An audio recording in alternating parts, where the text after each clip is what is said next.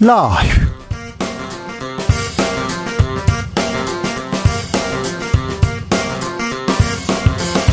이천이십삼년 구월 이십일 수요일입니다. 안녕하십니까, 주진우입니다. 어제 구일구 평양 공동선언 오주년 기념식에 참석한 문재인 대통령은 진보 정부에서 안보도 경제도 월등히 좋았다고 했습니다. 이에 대통령실은 굴종적으로 한산한 게 평화는 아니라고 반박했는데요. 문재인 전 대통령이 서울에 올라와서 던진 메시지는 무엇을 의미할까요? 노영민 전 청와대 비서실장과 이야기 나눠봅니다.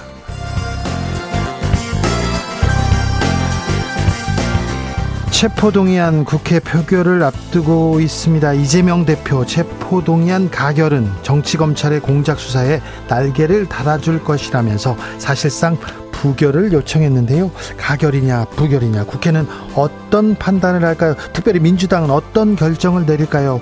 공동혁신구역에서 짚어봅니다. 윤석열 대통령 유엔 총회 참석자 바삐 움직입니다.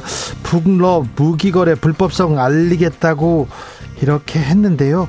유엔 총회를 계기로 최다 정상회담 기록도 기네스북에 올리겠다고 한 말 기억하시죠? 어떤 의미일까요? 지금은 글로벌 시대에서 짚어보겠습니다. 나비처럼 날아 벌처럼 쏜다. 여기는 주진우 라이브입니다. 오늘도 자중자애, 겸손하고 진정성 있게 여러분과 함께하겠습니다. 아, 미국 여행 갔을 때 팁을 어떻게 해야 되는지 고민 많으셨죠? 요즘 막 영수증에 써있더라고요. 십오 퍼센트, 십팔 퍼센트, 이십 퍼센트 이렇게 써있는데, 요즘 우리도 팁 문화 논쟁이 커지고 있다고 합니다. 아, 감사함 표시라고는 하지만 이 팁을 주면요, 음, 알바생들, 알바생들한테 식당 주인이 돈 안 줄 것도 같은데, 그런 생각도 하고요. 어, 그래도 감사함을 표해야 되는가, 이렇게 생각도 하는데요.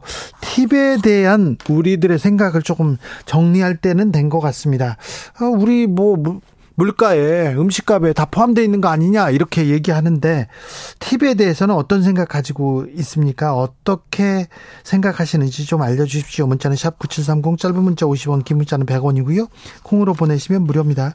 사연 소개되시면요, 추첨을 통해서 커피, 커피 쿠폰도 보내드립니다. 그럼 주진우 라이브 시작하겠습니다.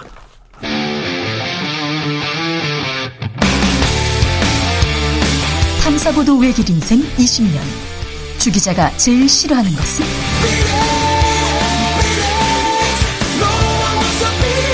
이 세상에서 비리와 부리가 사라지는 그날까지, 오늘도 흔들림 없이 주진우 라이브와 함께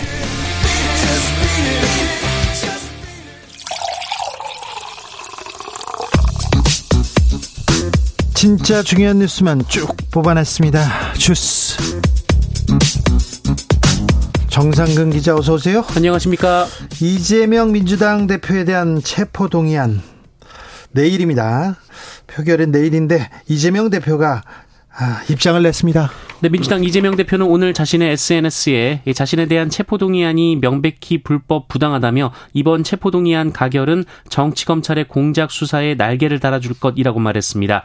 어, 이재명 대표는 검찰 독재의 폭주기관차를 국회 앞에서 멈춰 세워달라라며 어, 검찰은 수사가 아니라 정치를 하고 있다라고 말했고요. 어, 가결하면 당 분열, 부결하면 방탄 프레임에 빠뜨리겠다는 꼼수라고 주장했습니다. 어, 그러면서 중립이 생명인 검찰권을 사적으로 남용했습니다. 비열한 정치 공작을 하는 것이라고 주장하기도 했습니다. 정면 돌파해야 된다, 이런 얘기도 했지 않습니까? 어, 이에 대해서 이재명 대표는 그런 의견도 들었지만 꼼수에 놀아나 굴복해서는 안 된다라고 주장했습니다. 네, 민주당은 총력투쟁 선언했습니다. 네, 민주당은 오늘 국회에서 윤석열 정권 폭정 검찰 독재 저지 총력 투쟁 대회를 열고 결의문을 채택했습니다. 국민의힘에서는 반발했어요. 네, 어, 국민의힘은 이재명 대표가 불체포 특권 포기 약속을 헌신짝처럼 버렸다라면서 제일 야당의 정치인이 국민 앞에서 한 약속을 버리는 모습이라고 말했고요. 더 이상 정치인으로서 자격이 없다라고도 주장했습니다. 한편 국민의힘 원내 지도부는 소속 의원 전원에게 이재명 대표 체포동의안 표결에 참여할 것을 요청했습니다. 이재명 대표의 체포동의안, 그리고 한덕수 국무총리 해임 건의안 모두 국회 본회의에 보고됐습니다. 네, 오늘 국회는 본회의를 열고 이재명 대표에 대한 체포동의안, 한덕수 국무총리에 대한 해임 건의안을 모두 보고했습니다. 어, 이에 따라 두 안건은 내일 예정된 본회의에서 무기명으로 표결됩니다. 어, 체포동의안과 해임 건의안 모두 재적의원 과반 출석에 출석의원 과반 찬성이 가결 요건입니다. 한편 이번 본회의에는 민주당이 올린 현직 검사 탄핵 소추안도 보고됐습니다. 앞서 민주당 의원들은 유우성 서울시 공무원 간첩 조작 사건과 관련해 보복 기소 논란을 빚었던 안동환 검사에 대한 탄핵 소추안을 발의한 바 있습니다. 문재인 전 대통령이 현 정부에 대한 비판 쏟았습니다. 문재인 전 대통령은 어제 구일구 평양 공동선언 오주년 기념식에 참석했는데요. 이 자리에서 김대중, 노무현, 문재인으로 이어진 진보정부에서 안보 성적도 경제 성적도 월등히 좋았다라며 안보와 경제는 보수정부가 낫다는 조작된 신화에서 벗어날 때가 됐다라고 말했습니다. 네. 또한 문재인 전 대통령은 언제 그런 날이 있었나 싶을 정도로 파탄난 남북관계를 생각하면 안타깝고 착잡하다라면서 우리 경제를 위해서라도 구일구 평양 공동선언에 이어달리기가 하루빨리 이루어져 야 한다라고 말했습니다. 대통령실에서는 바로 반박했어요? 어, 대통령실 관계자는 뉴욕 현지에서 기자들과 만나서 윤석열 대통령 말씀처럼 굴종적으로 겉으로 보이는 한산한 상황은 평화가 아니다라고 말했습니다. 어, 대통령실 관계자는 압도적인 힘에 의해 구축되는 평화가 진정한 평화라고 했고요. 어, 국민이 믿음직스럽고 활력 있는 평화가 어떤 것인지 판단할 것이라고 밝혔습니다. 네. 어, 이 관계자는 구일구 군사합의에 대해 어, 현 시점에서 군사합의가 내포한 여러 문제점을 직시하고 관찰하고 있다라며 북한이 어떤 행동을 해올지 관찰하고 나 나중에 적절한 시점에 필요하다면 판단하겠다라고 밝혔습니다. 문재인 대통령이 현안에 대해서 여러 얘기를 했습니다. 과연 어떤 의미인지 잠시 후에 이 부에서 노영민 전 청와대 비서실장과 이야기 나눠보겠습니다. 오늘도 이균용 대법원장 후보자 청문회 열리고 있어요? 네, 이균용 후보자에 대한 청문회가 이틀째 이어지고 있는데요. 오늘은 증인들이 출석을 했습니다. 특히 이균용 후보자의 처가와 이 재산 형성 관련 의혹이 제기가 됐습니다.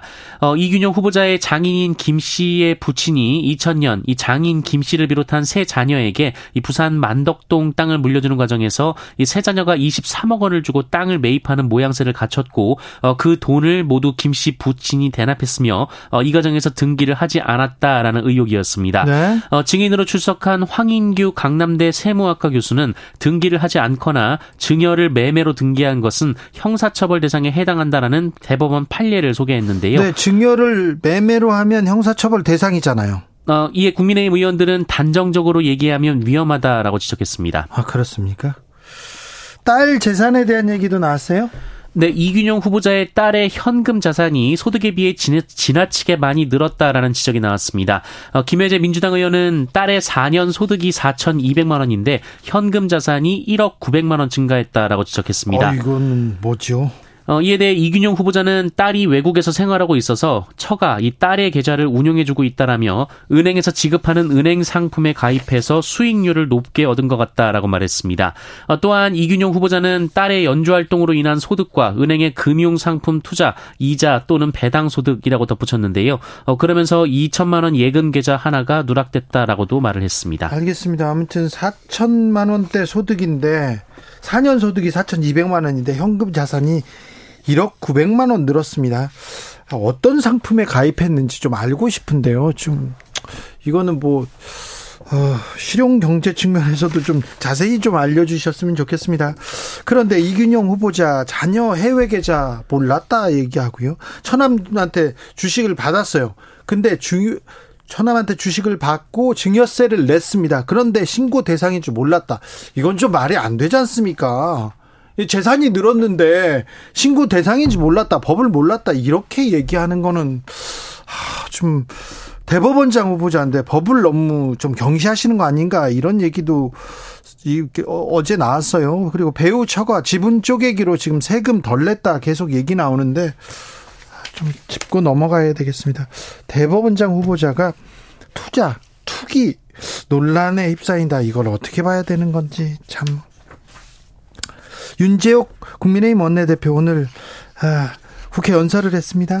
네, 교섭단체 대표 연설에 나선 국민의힘 윤재호 원내대표는 전 정부가 정책을 고치는 대신 통계를 조작했다며 상상하기 힘든 국기문란이라고 주장했습니다.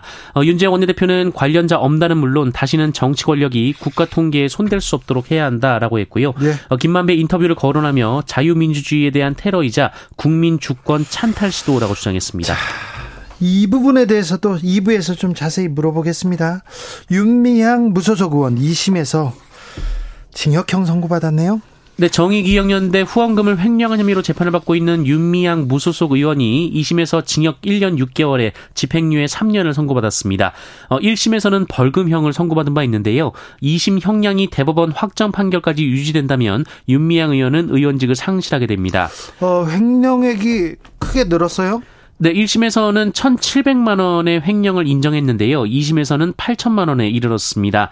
재판부는 윤미향 의원이 모집금을 횡령해서 정대협을 지원하고 응원하는 시민들에게 피해를 입혔고 또 직접적인 변상이나 회복도 이루어지지 않았다라면서 다만 삼십 년 동안 인적, 물적 여건이 부족한 상황에서 활동했고 여러 단체와 위안부 가족들이 선처를 호소했던 점을 고려했다라고 밝혔습니다. 네. 또한 김복동 할머니 조의금을 관련 없는 용도로 사용한 혐의, 인건비를 허위로 계산해서 여성가족부 등에서 수천만 원의 국고보존금을 편취한 혐의 등 일 심에서 무죄로 인정된 부분도 유죄로 인정을 했습니다. 윤미향 의원은 상고 입장을 밝혔습니다. 국민의힘에서 시대전환 조정은 의원 그리고 몇몇 인사들을 추가로 영입했습니다. 네, 시대전환 조정은 의원은 합당 형식으로 영입을 한다라고 밝혔는데요. 이 민주당 위성 비례정당인 이 더불어시민당을 통해 비례대표로 국회의원에 당선된 조정은 의원은 네. 양당이 합당해야 의원직을 유지할 수 있습니다. 어, 조정은 의원은 며칠 전 국민의힘 지도부가 보수와 중도를 아우르는 연대체를 만들자며 합당 제안을 했다라고 얘기를 했고요. 대략 한 달 내외의 시간이 소요될 것이라고 밝혔습니다. 정치권에서는 조정은 의원이 국민의힘으로 갈 것이라는 얘기는 오래전부터 나왔습니다. 또 다른 인사들도 국민의힘으로 갔어요? 네, 국민의힘은 오늘 별도의 입당식을 열었는데요. 이 자리에는 민주당 출신의 조광한 남양주시장, 문재인 정부 당시 국세청장과 한국토지주택공사 사장을 지낸 김현준 씨, 고기철 전 제주특별자치도 경찰청장, 그리고 보수 성향의 유튜브 채널을 운영하고 있는 개그맨 김영민 씨가 영입됐습니다. 네. 총선을 앞두고 인재 영입에 나섰는데 일 호 인재 영업 영입이 조정은 의원이다. 이거를 국민의힘에서는 어떻게 받아들일지 또 국민의힘 주변에서는 그리고 민주당 주변에서는 어떻게 받아들인지 좀 지켜보겠습니다. 아, 유가가 걱정이에요. 계속 오르는데 백 달러 육박했다고요? 네, 북해산 브렌트유의 가격이 어제 기준으로 배럴당 구십사 점 삼사 달러까지 올라갔습니다. 장중 한때 구십오 달러를 넘어서기도 했는데요. 지난해 십일월 이후 십 개월 만에 가장 높은 수치입니다. 어, 두바이 이후 가격도 구십오 점 일구 달러를 기록해서 백 달러에 근접한 상태입니다. 어, 국제유가는 지난해 이월 우크라이나 전쟁 이후 배럴당 백 달러를 돌파했다가 올해 초 칠십 달러대로 떨어진 바 있습니다. 한편 통상 유가 상승 국면에는 미국이 이 전략 비축유를 시장에 풀어서 맞 왔다고 하는데요. 어, 이번에는 이 전략 비축유의 재고가 예년보다 적어서 이 대응이 쉽지 않다라는 보도도 있었습니다. 유가가 들썩이면 물가가 또 들썩일 텐데요. 네, 지난달 생산자 물가가 일 년 사 개월 만에 가장 큰 폭으로 올랐습니다. 한국은행 통계에 따르면 팔월 생산자 물가지수는 백이십일 점 일육으로 칠월보다 영 점 구 퍼센트 올라갔는데요.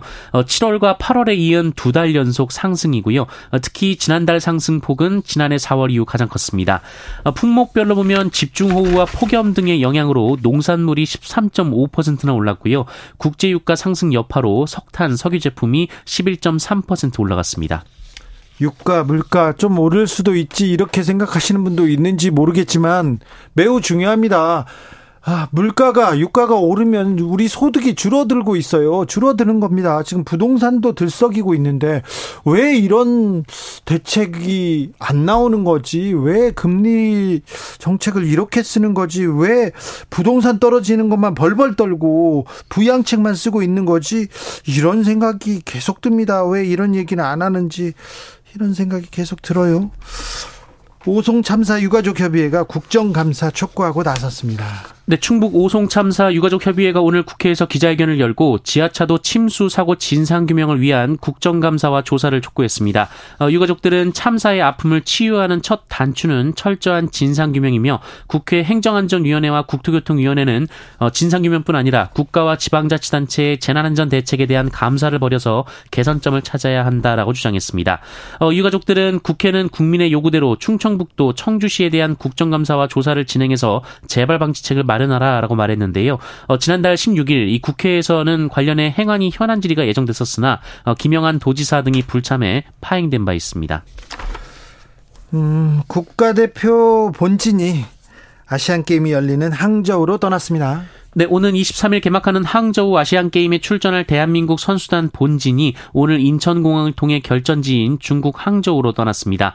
어, 이번 대회는 중국 저장성 성도인 항저우를 비롯한 여섯 개 도시에서 치러지고요. 오는 시월 팔일까지 이어집니다. 어, 우리 대표팀은 서른아홉 개 종목에 역대 최다인 천백사십 명의 선수단을 파견합니다. 어, 이번 대회에서 우리 선수단은 금메달 최대 오십 개 이상 획득과 어, 종합순위 삼 위를 목표로 내걸었습니다. 어, 우리나라는 오 년 전 자카르타 팔렘바 아시안게임 당시 금메달 사십구 개, 은메달 오십팔 개, 동메달 칠십 개로 종합 삼 위에 오른 바 있습니다. 자, 우리 선수들 잘하겠죠. 아, 중국과의 관계가 조금만 좋았으면 중국으로 아시안게임 보러 가겠다, 우리 선수들 응원하러 가겠다, 이런 사람들도 좀 있었을 텐데 아, 이번 아시안게임을 계기로 조금 중국과의 관계도 좀 물꼬를 텄으면 좋겠는데 그런 바람을 가져봅니다. 아시안게임 이미 예, 이미 시작됐어요. 어제 남자 축구 대표팀 아, 경기를 가졌습니다. 대승 거뒀습니다. 네, 삼 회 연속 아시안게임 금메달에 도전하는 남자 축구대표팀이 조별리그 일 차전에서 골폭탄을 쏟아부으면서 화끈한 대승을 거뒀습니다. 만만치 않은 상대인 쿠웨이트를 만나서 구 대 영으로 이겼는데요. 네. 어, 유럽파 정우영 선수가 전반 삼 분 선제골을 포함해서 해트트릭을 터뜨렸고요. 어, 조영욱 선수가 두 골, 백승호, 엄원상, 박재용, 안재준 선수가 한 골씩 넣었습니다. 어, 우리 대표팀 내일 이 태국과 이 차전을 치르고요. 네. 어, 그리고 내일 또 이강인 선수의 합류가 확정이 됐는데요. 네. 어, 더욱더 강한 화력을 갖추게 될 것으로 보입니다. 뭐 일 차전 대승은 있고 이렇게 담담하게 치르면 좋겠지, 좋겠죠. 네, 좋겠습니다. 그래야 되는데 아, 대승하니까 좋더라고요. 아, 브라질 국민들은 축구를 이런 맛에 보는구나, 막 그런 생각도 하고요. 쿠웨이트 중동의 강호인데 아우, 구 대 영. 아, 네. 시원하더라고요. 네. 우리 축구 대표팀 그리고 우리 국가대표팀의 선전을 기원하겠습니다. 주스 정상근 기자와 함께했습니다. 감사합니다. 고맙습니다. 팁에 대해서 좀 고민해 볼게요. 팁 문화 어떻게 생각하세요? 물어봤더니 음, 이런 대답하십니다. 이삼공이 님, 미국이랑 캐나다 여행 갔을 때 팁 문화 때문에 엄청 고민하고 계산기 두드리던 기억납니다. 우리 문화랑 좀 안 맞는 것 같습니다. 지금 이대로가 좋아요 얘기하시네요.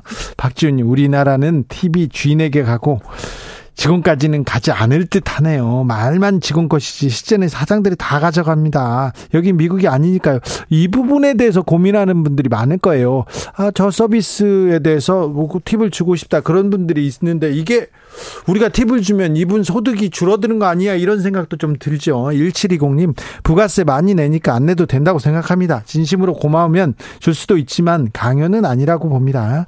안광희님께서는 팁 문화가 확대되면 노팁 카페나 식당 많이 생길 것 같습니다. 공일구칠 님, 외국의 팁 문화를 따라하는 것보다 근로제도 개선, 복지를 개선하는 문화가 좀 필요합니다. 서비스 개통 근로자가 이렇게 얘기하는데 그러게요. 실질적으로 임금을 조금 더 주는 방법을 찾아보는 게 어떤지, 이런 고민이 많군요. 이런 의견이 많습니다.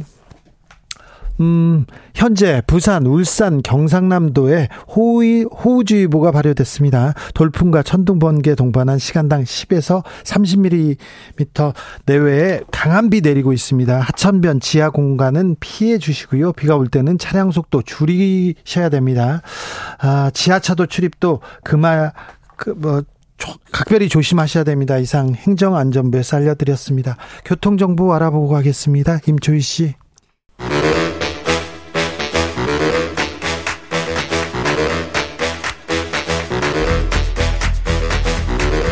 이것이 혁신이다. 여야를 내려놓고 관습을 떼버리고 혁신을 외쳐봅시다. 다시 만난 정치 공동 혁신구역.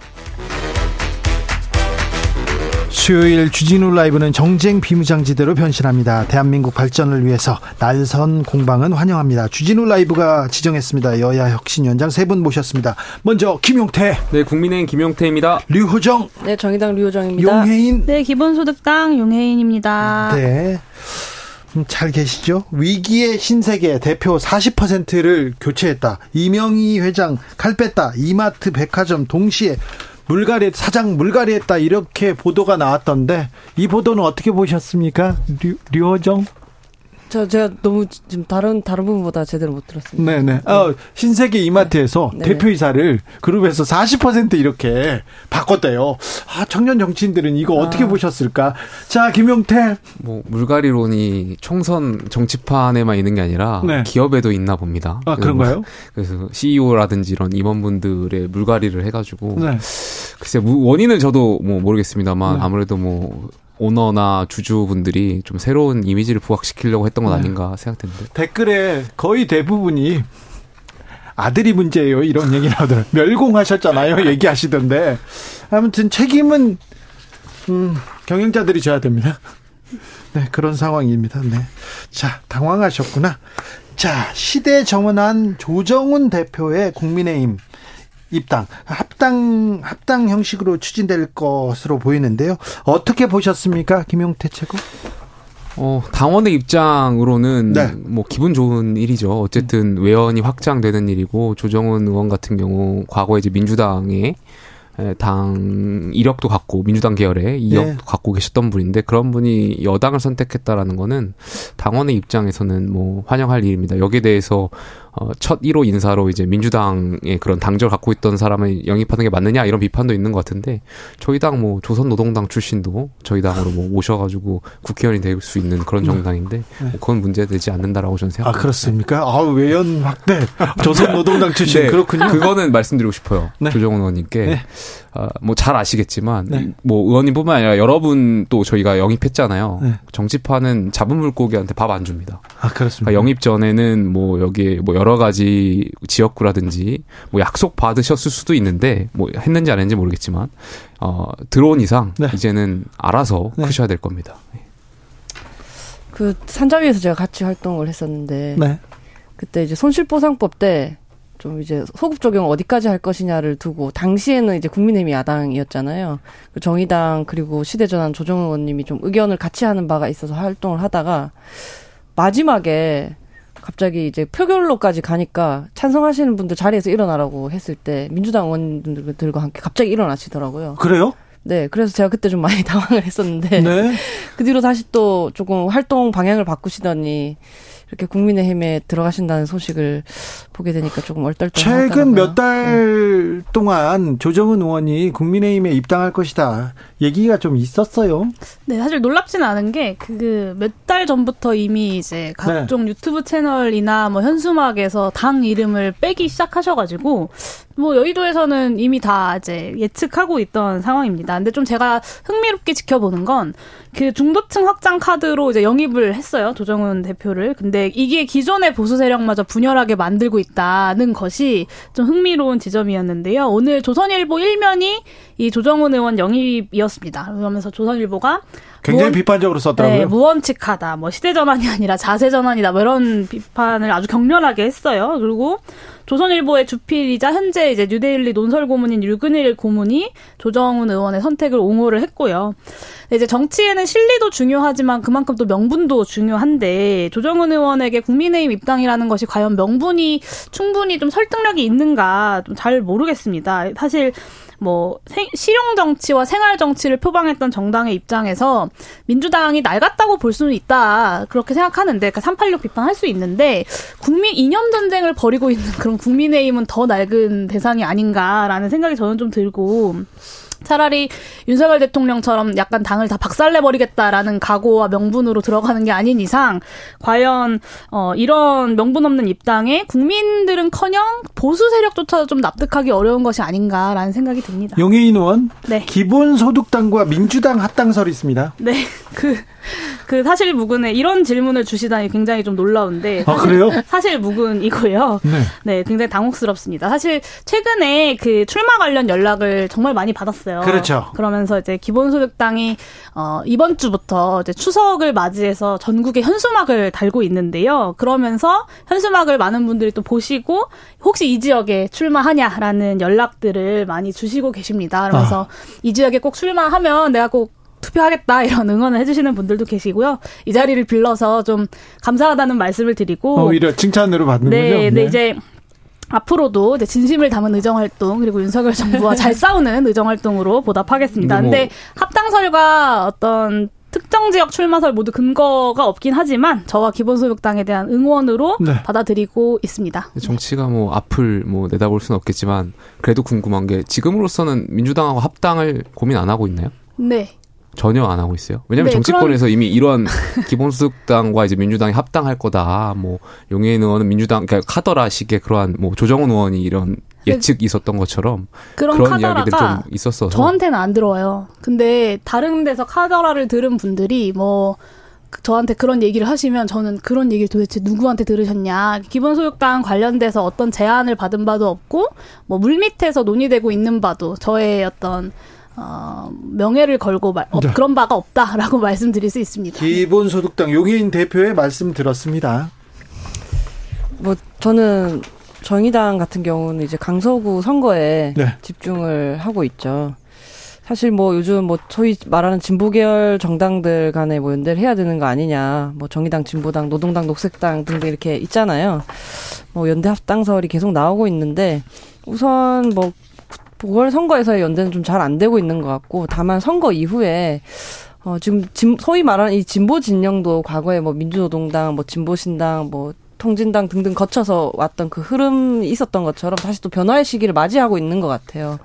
그래서 이제 정의당과 이제 저희 구성원들이 무엇을 결정하고 선택할지는 머지않은 시기에 또 아실 수 있지 않을까 싶습니다. 네. 정의당의 행보, 정말 궁금합니다. 아, 체포동의안, 내일인가요? 국회 표결을 앞두고 있습니다. 표결 앞서서 이재명 민주당 대표 체포동의안 가결은 정치 검찰의 공작 수사에 날개를 달아줄 것이다. 이렇게 사실상 사실상 다시 자기 아, 부결을 요청했는데요. 김용태 최고? 그러니까 저는 오늘 이재명 대표의 메시지를 보면서 두 눈을 좀 의심했습니다. 네? 그러니까 두 눈을 의심했습니다. 네? 제 두 눈을. 그러니까 전혀 야당 대표로서 정무 감각이 저는 많이 이르셨구나 이런 생각이 있었어요. 그러니까 오히려 국민들이 바라는 야당 대표라면 가결시켜달라 이재명 대표가 그렇게 말씀하셨길 바랬을 거고 아마 가결해달라고 말씀하시는 거 하셨다라면 야당 의원들이 쉽게 뭐 가결을 못했을 수지도 몰라요. 근데 네. 이 메시지를 보고 아 결국에는 이재명 대표가 단식의 의미를 스스로가 방탄 단식 그러니까 체포동의안을 부결시키려고 단식 식을 하셨던 거로 아닌가 이런 해석이 가능하게끔 오늘 메시지를 내셨다라고 보고 저도 한, 한 가지 안타까운 게 백육십구 석의 야당 의원을 야당 대표가 개인의 어떤 변호사 정도로만 생각하는구나. 그러니까 부결시켜라 이런 사실상 부결의 의미를 담은 것을 보고 저는 글쎄요 국민들이 결국에는 이재명 대표의 단식의 의미를 결국에는 수사기관 어떤 체포동의안 부결의 의미로 보시지 않을까 생각합니다. 용혜인 대표? 네 기본적으로 어, 백형동 배임죄 그리고 성남에프씨 제삼자 뇌물죄 적용이 법률적으로 굉장히 좀 황당하다라는 비판이 많이들 있었고 저도 거기에 동의하는 바입니다. 그리고 수차례 그런 논리라면 이제 세수펑크가 난 상황에서 정부가 책임을 져야 하는데 책임질 방도가 없으니까 이제 어떤 재정건전성 수치를 만지기 위해서 국 그 국가 재산들을 헐값에 대기업들에게 팔아 넘기고 있는 그 배임도 함께 수사해야 된다라는 말씀을 드린 적이 있는데요. 그러니까 검찰이 정치적 의도가 없이 법률에 따라 업무를 수행한다면 사실은 마땅히 이루어져야 할 일입니다. 그런데 그런 기, 기색은 보이지 않죠. 그러니까 이 수사가 명백하게 표적 수사이고 기획 수사라고 말하지 않을 방도가 없다. 그렇기 때문에 정치에 직접적으로 개입하고 정치질하는 검찰 역시 국정 쇄신의 대상이다라는 말씀을 드릴 수밖에 없고 그리고 또 이 부분을 좀 지적하고 싶어요. 사실 오늘 이제 본회의에서 체포동의안이 보고가 되고 네? 국회 의안 검색 시스템에 이제 그 체포동의안이 올라왔습니다. 본회의에 보고가 된 다음에 올라오거든요. 근데 국회의원인 저도 그 체포동의안을 받아보기 전에 이미 조선일보, 중앙일보, 동아일보 같은 곳에서 거의 단독으로 이런 언론이 지금 나왔어요? 단독으로 뭐 영장이 백오십 장에 달한다더라, 뭐 무슨 말이 있다더라, 이런 보도들이 다 나왔어요. 세상에 이것을 보고 투표해야 될 국회의원도 아직 받아보지 못할 영장을 보수 언론들이 먼저 받아봐서 쓰고 있다. 그리고 그거는 과연 어디서 나왔을까? 합리적인 의심을 할 수밖에 없고, 어, 이렇게 검찰이 언론 플레이 하지 말고 좀 그 윤석열 대통령이 검찰 시절에 검사 시절에 말씀하신 것처럼 표범이 사슴을 사냥하듯이 좀 신속하고 정확하게 어, 수사를 하는 것이 오히려 검찰의 본분이다. 근데 지금 그 본분을 지키지 못하고 있다는 말씀을 좀 드리고 싶습니다. 류호정은? 아, 좀 씁쓸했어요. 이재명 대표 메시지 같은 경우는. 왜냐면 이제 아무리 뭐 진 뭐 지금 이 시기에 뭐 단식을 해야 되냐라거나 뭐 그냥 당내를 좀 결속시키기 위해서다라고 라는 말을 했어도 그래도 오직 구속을 위하, 면하기 위한 작전이다 뭐 이, 이렇게까지는 저희도 말하지 않았었는데 가담하지 않았었는데 그리고 또 이제 민주당 같은 경우에 단식이 그래도 대표가 길어지고 쓰러져서 병원에 실려가기까지 했으니까 적어도 민주당이 뭐 체포동의안 부결 분위기로 돌아선 것도 뭐 마뜩지 않지만 그러려니 했었거든요. 뭐 저라고 다르겠습니까? 우리 대표가 내가 납득하지 못하는 이유로 그렇게 되면은 나, 나라고 달랐을까 싶기도 했고. 근데 네. 오늘 이런 메시지로 인해서 단식이 그냥 구속을 면하기 위함이었던 거 아니냐 하는 것만 좀 드러나게 되지 않았나. 오히려 좀 어, 씁쓸하게 좀 안타깝게 지켜보던 사람들의 마음은 식어버렸을 것 같다. 그런 생각이 들었습니다.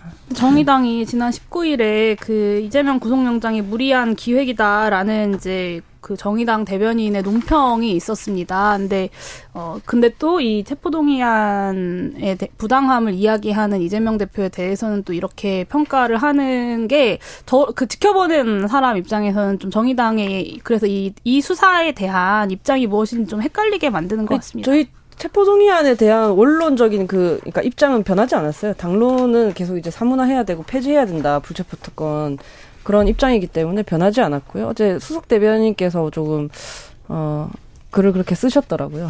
네. 네. 그래서 당 내에서도 당론과 좀 다르다. 저는 좀 이해가 안 가는 게, 그러니까 민주당 의원들이나 뭐 용혜인 의원 말씀처럼 그렇게 검찰을 비판할 거면, 그러니까 그리고 이재명 대표가 떳떳하다면 체포동의안 가결시켜가지고 법원의 판단을 받으면 되는 거 아니겠습니까? 일단 영장이 말씀하셨던 것처럼 검찰이 무리한 수사였다라면 당연히 법원이 알아서 판단하고 영장을 기각할 것이고, 정말 영장에 사유가 있다라면 영장 집행될 건데, 그건 법원의 판단에 맡겨보면 되는데 왜 야당이 여기에 대해서 체포동의안을 부결시켜가지고 그 판단조차 못 받게 만드는지 저는 이해가 잘 안 가요. 죄송하지만 체포동의안에 대한 판단은 국회의 권한입니다. 그 권한을 행사하는 것이고 그 맡겨진 권한을 어떻게 잘 쓸지 국민들에게 납득이 될 수 있을지를 설명하는 것은 국회의원들의 책임이고요. 어, 그리고 저는 법원의 판단을 맡겨본다 이런 문제가 아니라 원, 이, 그 이전에 이 체포동의안에 대한 표결을 어떻게 할 것인가는 원칙에 대한 문제라고 생각합니다. 체포, 야당의 입장에서는 그럼. 검찰의 수사가 무리한 정치적 수사이기 때문에 그리고 실제로 구속까지 가야 하는 사유가 없다고 판단하기 때문에 거기에 대한 원칙으로 각자가 각자의 입장을 정해서 표결을 하는 겁니다. 근데 그냥 그 이 체포동의안 표결 자체를 뭐하러 어 이렇게 부결을 시키냐라고 이야기하는 건 국회의원으로서 입법기관으로서 좀 납득하기는 어렵습니다. 헌법상 체포동의안이 가지는 의미가 있는 거거든요. 야당 대표의 개인비리 의혹을 막으라고 있는 게 아닙니다. 체포동의안은 우리 헌법이 발전해오면서 분명히 있어야 될, 과거의 군부독재 시절에 야당을 탄압해서 그 당시에 그 체포동의안이 있었던 건데, 지금 이재명 대표가 무슨 여당하고 싸우다가 당을 위해 싸우다가 뭐 혐의가 있는 겁니까? 아니지 않습니까? 본인이 개인비리 의혹 때문에 지금 여러 가지 수사를 받고 있는 건데 그것을 막으려고 체포동의안을 방탄으로 이용한다?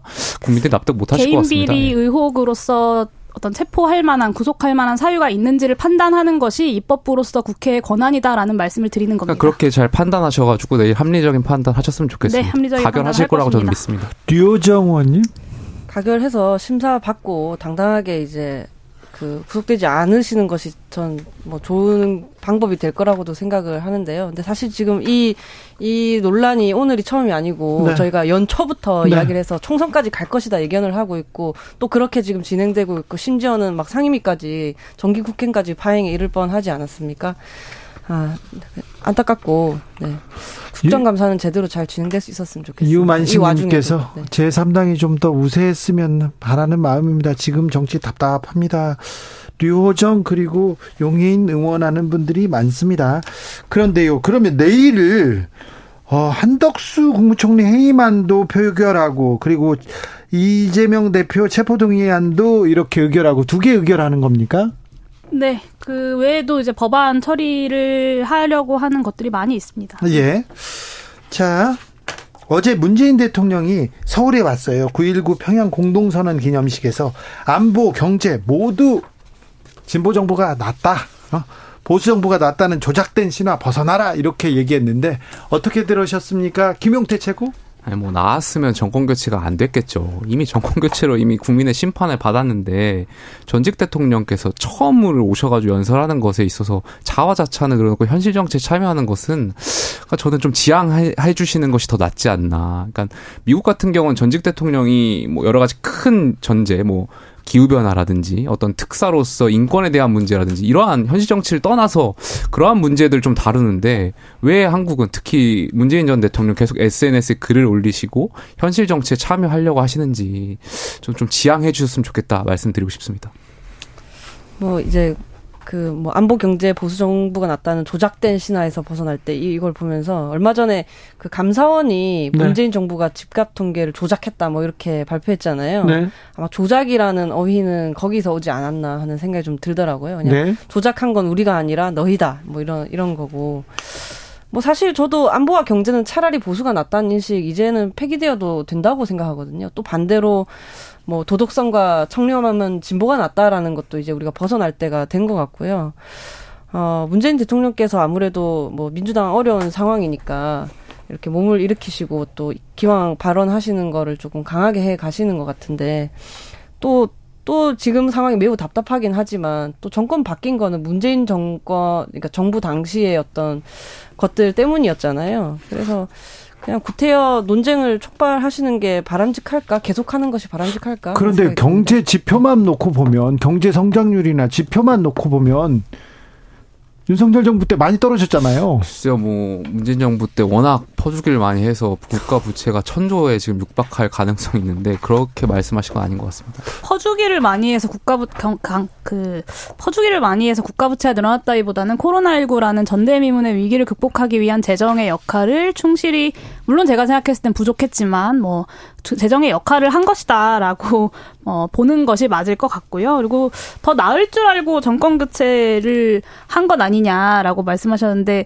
뭐 그렇겠죠. 촛불이 명령했던 개혁을 제대로 수행하지 못했던 문재인 정부에 대한 여러 가지 비판적 인식들 속에서 어 이제 윤석열 대통령이라는 어떻게 보면 정치 신인을, 뭔가 기존의 정치인들보다 좀 낫겠지라는 마음으로 이제 국민들께서 선택을 하신 걸 텐데, 어 그렇지 않다는 것이 증명되고 있는 건 아닙니까? 뭐 각종 경제 지표도 그렇고, 실제로 뭐 국민들의 살림살이에 대한 여러 가지 증언들만 봐도 그렇고, 그리고 윤석열 대통령의 지지율만 봐도 저는 입증되고 있다고 생각합니다. 솔직히 말씀드려서 문재인 대통령의 마지막 퇴임 시 지지율보다 윤석열 정부 일 년 차 지지율이 더 안 나고 안 나오고 있는 것에 대해서 어 그냥 어 전임 대통령이 그렇게 말하는 것은 어떤 어 이렇게 책임이 없다라고 말하기엔 윤석열 정부의 성과라는 것이 너무 처참한 것이 아닌가라는 말씀을 좀 드리고 싶습니다. 솔직히 말해서 김용태 최고, 네. 윤석열 정부 뭘 잘하는지, 아니 뭐 저는 네. 우리 정부가 모르겠다 그런 분들 많아요. 잘 못하고 반성할 지점도 있다라고 저는 말씀을 드리고 있어요. 네. 그러니까 그 말씀을 좀 드리는 거고, 네. 그러니까 전직 대통령께서 문재인 전 대통령 어, 지금 남북이 대결 구도고 북러의 어떤 그런 환경 속에서, 그러니까 문재인 전 대통령 중국이라든지 북한의 네트워크 있으시잖아요. 그러니까 이런 걸 잘 활용해서 네. 대결 구도에도 물밑에서 협상이 있어야 되니까 그러한 쪽에 좀 활용을 하시면 좋지 않을까 생각을 네. 드리고 싶습니다. 음, 짧게 물어보겠습니다. 문재인 전 대통령이 이재명 단식 중에 이재명 대표 가서 손잡아주는 장면은 어떻게 보셨습니까? 류호정 의원님? 아니, 이제 단식을 그만해야 되잖아요. 네. 사실, 그, 이제, 체포동의안 부결이 전, 뭐, 사실, 사실은 그것이 이제 계기가 되겠지만, 형식적으로는 문재인 대통령의 어떤 만류, 이런 게 어쨌든 네. 탈출, 출구가 될 거라고 저는 보고 있고요. 그래도 누군가는 가서 단식을 멈추게 해야죠. 그래서 네. 몸 주스르고 정기국회 해야죠. 네. 네. 저는 뭐 특별한 의미라기보다 아무래도 전직 대통령이고 여기에 대해서 당 대표, 현 당 대표가 지금 단식을 하고 있으니까 당연히 가가지고 위로하는 것은 충분히 할 수 있는 행동이다 봅니다. 네. 네, 일단 단식의 목적이라는 것이 이제 그 구체적으로는 현재 윤석열 정부의 국정 쇄신이었죠. 근데 정, 윤석열 정부가 국정 기조를 바꿔라 네, 그랬죠. 여전히 불통으로 일관하고 있는 지금 단식이 소기의 목적을 이뤘다라고 보긴 좀 어려운 측면이 있습니다. 그런 면에서 단식이 이제 병원에서도 계속해서 이어지고 있는 것이 아닌가라는 생각이 들고요. 이 다수 야당의 한덕수 국무총리 해임 건의안으로 이제 힘을 모으고 있는데 어, 윤석열 정부의 국정 운영을 비판하고 쇄신을 요구하는 목소리들도 앞으로 점점 더 커질 것이라고 예측합니다. 네. 아, 내일 노란봉투법도 통과됩니까? 국회에서? 통과되겠지만 또 이제 거부권을 행사를 하겠죠. 그런 점이 굉장히 안타까워요. 이 법이 이제 누군가의 또 목숨으로 쌓아올린 법안이기도 한데 이런 식으로 이렇게 허망하게 흩어져 버리는 것이 참 안타깝습니다. 자, 지금 이균용 대법원장 후보자 인사청문회가 진행 중입니다. 어제 오늘 이틀간 진행 중이고요. 그리고 지금 음... 어, 신원식, 김행 그리고 유인촌 장관 지명자들 논란 계속되고 있는데 어찌 되고 어찌 청문회 보고 계신지 먼저 이균용 후보자 청문회 어떻게 보시고 계십니까? 사실 이 법관들에 대한 평가가 굉장히 부담스러워요. 네. 패널로서 이렇게 법관 평가하는 게 좀 부담스러운데 어제 이균용 후보자의 그 재산과 관련해서 이제 해명을 보면 국민들께서 보시기에 좀 안타까운 부분들이 많죠. 아무래도 네. 정치인이나 일반 공무원보다도 법관들에 대해서 공직적 공직자 윤리적 관점 더 엄격하게, 엄격하게 보는 것이 현실이고 네. 그럼에도 불구하고 이제 법관으로 재직하면서 이익을 쫓았다라는 점, 그 점은 아마 국민들께서 좋은 점수를 드리긴 어려울 것 같다. 다만 이제 공직 역량적인 측면에서는 아무래도 이제 사법부의 신뢰를 회복하는 데 있어서는 큰 역할을 해주시지 않을까 이런 기대는 계속하고 있습니다. 사법부 신뢰보다는 아무튼 뭐. 재테크, 투자에 대해서는 굉장한 능력을 보여주시고 있는 것 같습니다. 네, 뭐 사법의 어떤 달라진 모습을 보여주시기에는 법을 너무 모르는 대법원장 후보자 아니신가라는 생각이 드는데요. 네. 그 재산신고 누락도 몰랐다, 생활비 지원받던 딸의 편법 증거 문제도 모른다, 위안부 문제도 모른다. 대법원, 대법관 후보자가 몰랐다는 변명으로만 일관을 하고 있는 청문회가 참 황당하다라는 네. 생각이 들었고요. 이 법정에서도 모른다고 해서 있던 죄가 없어지는 건 아니지 않습니까? 그리고 아마 이균용 후보자가 누구보다 그걸 더 잘 아실 텐데 자신과 성범죄자들에게는 너그럽고 국민들에게는 엄격한 이 이균용 후보자가 스스로 대법원장으로서의 자격이 없다라는 것을 좀 만천하에 입증한 인사청문회였다고 평가합니다. 아니 김남국 의원 코인이긴 하지만 그 재산신고 누락했을 때 그렇게 많은 사람들이 화를 내는 걸 보면서 아무 생각도 안 들으셨을까요? 이번에 재산신고할 때 좀 더 꼼꼼히 체크했어야 되는 거 아닐까요? 저는 이 법관윤리에 너무 무심한 거 아닌가 하는 생각이 좀 들었고 회피와 네. 이 우기기로 일관하는 것 하며 이번에 이제 그 성범죄 관련 재판들도 전수조사해봤더니 좀, 좀, 좀 문제 있다고 생각을 했거든요. 성범죄에 대한 처벌이 제대로 이루어질까 하는 생각이 좀 강하게 들었습니다. 네. 아무튼 재산이 늘었는데 신고 대상인지 몰랐다. 증여세를 냈어요. 그런데도 신고 대상인지 몰랐다 이렇게 얘기하는데 이걸 법을 몰랐다고 하고 그냥 넘어가도 되는 건지 대법원장 몰랐다고 후보자께서. 되는 게 아니라는 것은 본인이 제일 잘 아실 거 아니에요. 그리고 네. 대법원장이 법을 모른다고 해명을 하는 게 말이 됩니까? 아, 그러니까 그렇게 만약에 제가 재판받으러 가가지고 몰랐어요. 그럼 막 혼내셨을 거예요. 네. 저라면 창피해서라도 그 자리에서 사퇴했을 것 같습니다. 신원식 국방부 장관 후보자 어, 이분은. 이한용을 막 이렇게 어쩔 수 없다고 이렇게 얘기하시고요. 그리고 여러 여러 이분의 그 막말 논란은 계속 이어지고 있습니다. 절대 부적격이고 너무 창피해요. 그리고 요즘 너무 막말 논란이 이어져서 누가 무슨 막말을 했는지 이렇게 잘 이어 붙여놔야 기억을 할 수 있을 것 같은데 그 중에서도 좀 독보적이라는 평이 독보적이시고 네. 아직 끝이 아닐지도 모른다라는 게 보이는 것 같아서 정말 청심환이 필요한 게 아닌가. 어떻게 이런 분을 국방부 장관에 임명하겠다는 생각 자체를 할 수가 있는지 이분은 정말 임명을 막아야 할 뿐이다 그렇게 생각합니다. 네.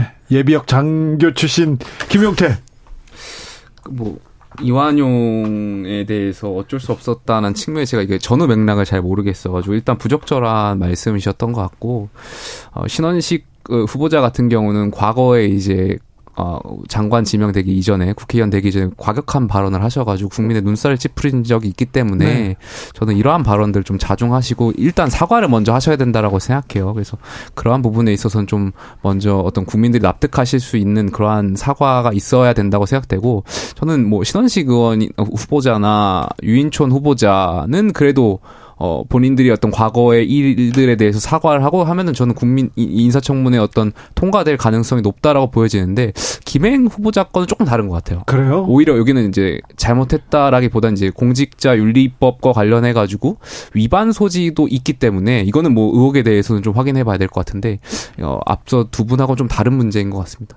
저는 이런 분이 국방부 장관 자리에 갔는데 만약에 우리나라가 어떤 안 좋은 상황에 처했다, 위기, 국가 위기 상황에 처했다라고 했을 때 어떤 판단을 하실지. 이런 국방부 장관 후보자가 쿠데타를 옹호합니다. 네, 정말 위험한 인사라고 보고요. 사실은 뭐 그 개각을 할 때 뭐 한 네다섯 명, 세네 명 임명을 하면 그 중에서 한두 명은 낙마하고 뭐 다른 사람들은 조금 부족하더라도 야당이 막 합의해주고 주고받고 이렇게 되겠지라고 이제 보통 많은 분들이 이제 시나리오를 생각하시는데, 야당의 입장에서 정말 단 한 명도 버릴 사람이 없어요. 정말 버릴 사람이 없다니요? 단 한 명도 이렇게 받아줄 수 있는 사람이 없어요. 아, 그러니까 좀 부족하지만 우리가 그래도 뭐 이 정도는 좀 뭐 양해해줄 수 있지라고 볼 수 있는 사람이 단 한 명도 없습니다. 신원식 국방부 장관도 마찬가지고, 유인촌 장관 후보자, 그리고 김행 후보자도 마찬가지고요. 이 정도면 신원식 후보를 추천했다고 스스로 얘기했던 김기현 대표도 아차 싶은 마음이 들지 않을까 싶습니다. 저는 뭐 대한민국 대한제국은 일본과의 국력 차이가 너무 현저해서 독립을 유지하기 어려웠다. 이완용은 어쩔 수 없는 측면이 있었다. 이게 국방부 장관 후보자가 지닌 역사 인식이라는 게 굉장히 참담합니다. 김행 후보자도 좀 문제가 많다는 거 하나 더 짚고 싶은데요. 네. 그 위키투리 유튜브 방송에서 나와서 한 말인데, 낙태가 금지된 필리핀에서는 한국인 남자들이 필리핀 여자를 취하고 도망쳐도 코피노를 다 낳는다. 너무 가난하거나 강간을 당해 임신을 원치 않을 경우에도 우리 모두가 부드럽게 받아들일 수 있는 관용이 있으면 여자가 어떻게든 아이를 키울 수 있다고 생각한다. 아이고. 여가부 장관이 어떻게 이렇게 말을, 후보자가 어떻게 이런 말을 할 수가 있어요. 아무리 폐지하겠다는 것이 공약이라고 해도 그렇지. 그냥 이거, 이거는 어떤 공직자든지 저는 하면 안 되는 이야기라고 생각합니다. 잘못됐습니다. 공직자가 아니더라도요. 이런 얘기를 하시면 안 되죠. 이, 근데 좀 지난 이야기이긴 한데, 저는 그러니까 도어 스태핑을 중단하셨잖아요. 자신에 대한 의혹 제기를 가짜뉴스라고 치부하면서 도어 스태핑을 중단하셨어요. 그러니까 이 장관 후보자에 대한 검증을 할 수 있는 건 과거의 발언들을 자꾸 꺼낼 수밖에 없는 거거든요. 그래서 어, 그 김행 후보자가 이런 비난, 비판에 대해서 뭔가 항변하고 싶으시다면 숨지 마시고 언론 앞에 나와서, 그리고 청문회장에 나와서 해명할 건 해명하시고, 사과할 건 사과하시고, 인정할 건 인정하시고, 장관으로서 부적격하다면 사퇴하시는 것이 어, 바람직한 해결 방안이다라는 말씀을 좀 드리겠습니다. 속보 말씀드립니다. 내일까지 부산, 대구, 울산, 강원, 충북, 충남, 전북, 전남, 경북, 경남 지역에 많은 비 예보되어 있습니다. 산사태 위험 높으니 산 근처 야외 활동은 자제해 주시기 바랍니다. 오늘 오후 다섯 시 이십 분 기준으로 공주시, 세종특별자치시에 호우경보 발효됐습니다. 각별히 주의하시기 바랍니다. 음, 대통령은 지금 유엔 총회 참석차 지금 미국 뉴욕에 가 있습니다. 그래서 아, 최단 기간에 최다 회담으로 기네스북에 오르겠다, 이런 또 포부를 이렇게 밝히셨는데요. 대통령의 외교 행보는 어떻게 보십니까?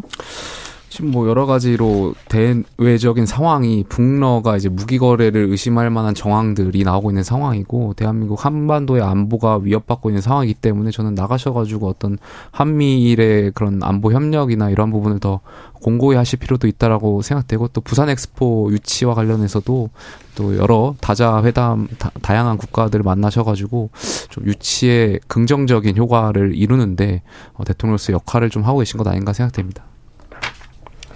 이제 대통령실 경우에 출국하기 전부터 뭐 역대 어느 대통령도 시도하지 않은 총력 외교를 보여주겠다 하셨고, 그, 네. 그전 인터뷰를 보면 이제 대략적으로 연설을 어떤 식으로 하실지가 예상이 됐는데, 뭐 북한과 러시아 간 군사 협력에 대해서 강력한 경고를 하고 중국의 역할을 뭐 촉구하는 그런 방향으로 하시겠죠. 근데 저는 조금 우려스러운 게, 중국을 또 너무 자극하지는 않았으면 좋겠어요. 왜냐하면 네. 중국이 너무 좋아서가 아니라 올해 대중무역적자 가 이제 십육 조에 육박한다는데, 이런 게 굉장히 불안한 거거든요. 아무리 이념이 중요하다고 해도 결국 외교로 우리가 먹고 사는 문제, 외교에 먹고 사는 문제가 있음을 절대 잊지 않으셨으면 좋겠다. 네. 네, 저는 기네스북 운운하실 시간에 한중 정상회담을 추진하시는 것을 좀 추천드리고 싶습니다. 당부드리고 싶은데요. 사실 삼십 년간 북방 외교의 성과가 물거품이 된 겁니다. 이 한반도 안보에 심각한 위기가 찾아왔고요. 근데 집권 여당의 정책에 의장까지 했었던 성일종 의원은 우리나라도 우크라이나에 살상무기 지원하자 이런 나이브한 말이나 하고 있습니다. 저는 이게 다 윤석열 정부 외교의 처참한 실패라고 보고요. 한미일 안보 협력에만 매달리면서 중국과 러시아를 적대국으로 돌렸기 때문에 발생한 일입니다. 그래서 유엔 총회에서 국제사회의 강경 대응을 주문한다고 해서 이게 실질적인 해결이 될까라는 의문이 있고, 지금이라도 본인의 외교적 무능을 좀 반성하시고 한반도 안보 위기를 완화하려는 노력에 적극적으로 나서실 때지 기네스북에 올라간 애 아닌 애를 가지고 막 신나서 하실 일은 아닌 것 같습니다. 네, 저는 중국과의 관계를 좀 개선해야 된다라는 말에는 전 동의해요. 그러니까 저희가 물론 한미일의 안보협력 굉장히 중요하고요. 그 못지않게 또 중요한 것이 한국의 지리적 특성, 지정학적 특성상 중국과의 관계도 굉장히 중요하기 때문에 여기에서도 신경 쓰는 것이 전 중요하다라고 생각합니다. 네, 한중일 정상회담 추진한다고 하는데 여기에서도 좀 성과 있었으면 합니다. 한중일 정상회담 말입니다. 아, 김용태, 류호정, 용혜인, 용혜인, 류호정, 김용태 감사합니다. 네, 감사합니다. 감사합니다. 네.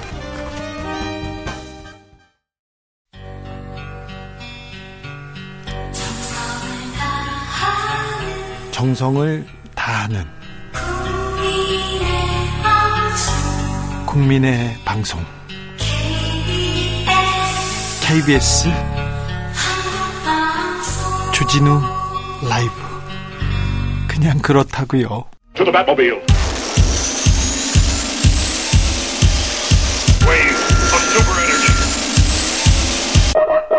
주 기자의 일 분.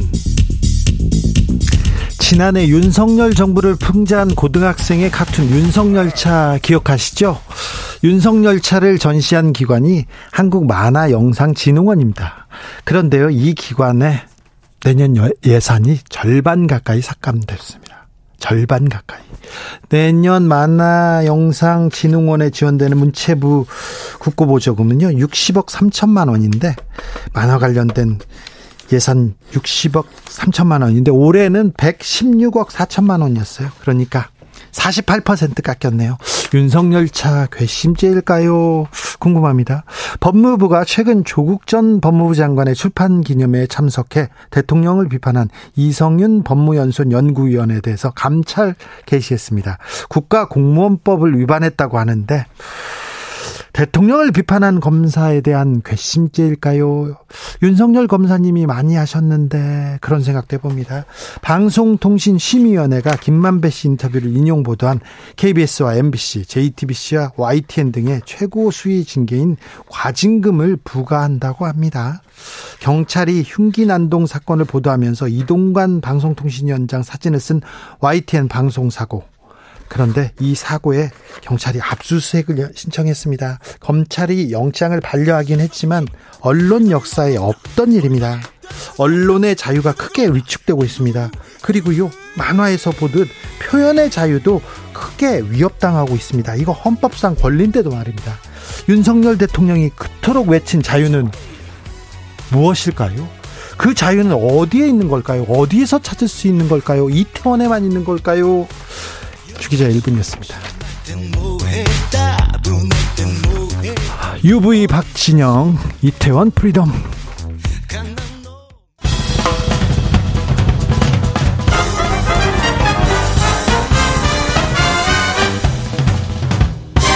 훅 인터뷰. 모두를 위한, 모두를 향한, 모두의 궁금증 훅 인터뷰. 문재인 전 대통령이 어제 서울에 올라왔습니다. 그래서 구일구 평양 공동선언 오 주년 기념 행사 찾았는데요. 아, 정부에 대해서도 여러 음. 얘기했습니다. 아, 그 일정 전에는 단식 중인 이재명 대표 병실을 찾아 손을 잡기도 했는데요. 문 전 대통령의 서울행, 어떤 의미인지 짚어보겠습니다. 노영민 전 청와대 비서실장, 어서 오세요. 네, 안녕하십니까. 건강하시죠, 실장님? 네, 건강합니다. 네. 건강하려고 합니다. 네. 네. 건강해 보이세요? 네. 네. 어, 실장님이 며칠 전이었습니다. 지난 십삼 일 날 국회에서 단식 중인 음. 이재명 대표 만나셨죠? 네. 네. 그때 어떤 얘기 하셨어요? 어, 일단은 문재인 대통령께서 네. 정말 크게 걱정하고 계신다. 네. 그 단식이라는 것이 예. 어, 우리 한국 사람들은 쉽게 생각하는데 예. 사실은 위험한 거다. 네. 특히 기저질환이 있는 사람들한테 네. 어, 단식이라는 것은 어, 예기치 못한 어, 상황이 도래할 수도 있는 거기 때문에 네. 정말 단식을 어, 이제 중단해야 된다라는 네.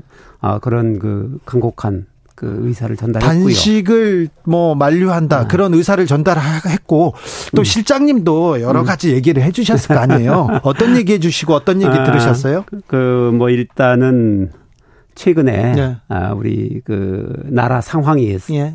아, 정치가 실종된 것에 대해서 우려를 많이 하지 않습니까? 네. 어제 어떤 원로들 만났더니 실종된 수준이 아니다. 네. 아, 자기가 정치를 정말 오랜 세월 했지만 네. 지금과 같은 경우를 경험해 본 적이 없다. 네. 이런 말씀들을 하시더라고요. 예. 그래서 정치 실종에 대한 우려. 네. 그리고 이제 그 국민 통합이라는 것이 예. 대통령이 어느 당에서 배출된 대통령이든지 간에 네. 그 역사와 국민 앞에 겸손하려고 하고 국민을 통합하려고 하거든요. 네. 근데 이렇게 국론이 이렇게 분열되는 상황에 대해서 정말 우려를 표했고요. 그리고 아, 국익과 민생이 앞서야 되는데 네. 이념이 앞서는 이 상황에 대해서 어, 이거는 조금 네. 어, 우리 국회에서도 발언을 해야 될 것 같다. 네.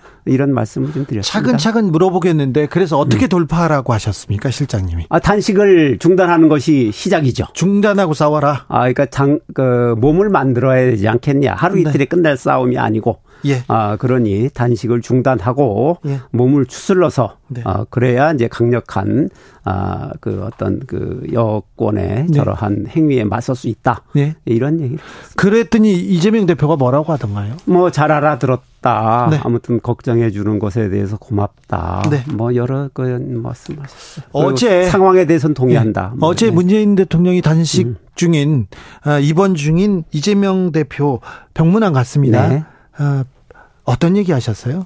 아, 일단은 어제는 뭐 구일구 평양 공동선언 오 주년 기념식 네. 때문에 문 대통령께서 서울에 왔다가 아, 그 퇴임 이후에 예. 첫 그렇죠. 서울 나들이였었습니다. 예. 네. 아, 마침 또 당 대표가 예. 아, 단식으로 고통을 받고 있는 상황인데 아, 당연히 아, 찾아가서 아, 위로하고. 또 그 단식 중단을 권고하는 것은 저는 뭐 당연한 네. 그 일이다, 인지상정이다 예. 그렇게 생각을 했고요. 예. 어, 역시 뭐 그 단식 중단에 대해서 네. 어, 정말 간곡하게 아마 호소한 것으로 알고 있습니다. 그래요? 네.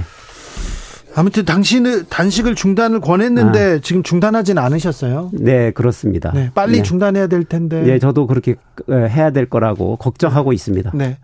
문 대통령, 문 전 대통령이 병원 갔다 나오다가 네. 지지자들의 사소한 소란이 있었던 것 같습니다. 네, 네. 그거는 뭐 얘기는 들었습니다만, 네. 아 글쎄요, 저는 그 그거에 대해서 말이 많습니다. 네. 뭐 그분들이 뭐 그 좀 그 뭐랄까요, 어 그쪽. 어디서 경황되는지 네. 어, 그 정체를 모르겠다라는 예, 예. 게 주로 예. 알겠습니다. 예. 구일구 행사가 있었습니다. 네네. 구일구 선언 네. 음, 에 대해서 말이 많은데요. 음. 구일구 남북 군사합의 폐기해야 된다 이런 말도 있는데 예. 자, 이 구일구 선언의 음. 의미는 뭡니까? 일단은 구일구 평양 공동선언이라는 게 있고요. 네. 이 부속 합의서에 예. 구일구 군사 합의서라는 게 있습니다. 예. 이제 구일구 그 평양 공동선언의 핵심이 예. 제일 조의 예. 그 어떤 그 뭐랄까요? 아, 남북이 예. 아, 대결 대치에서 예.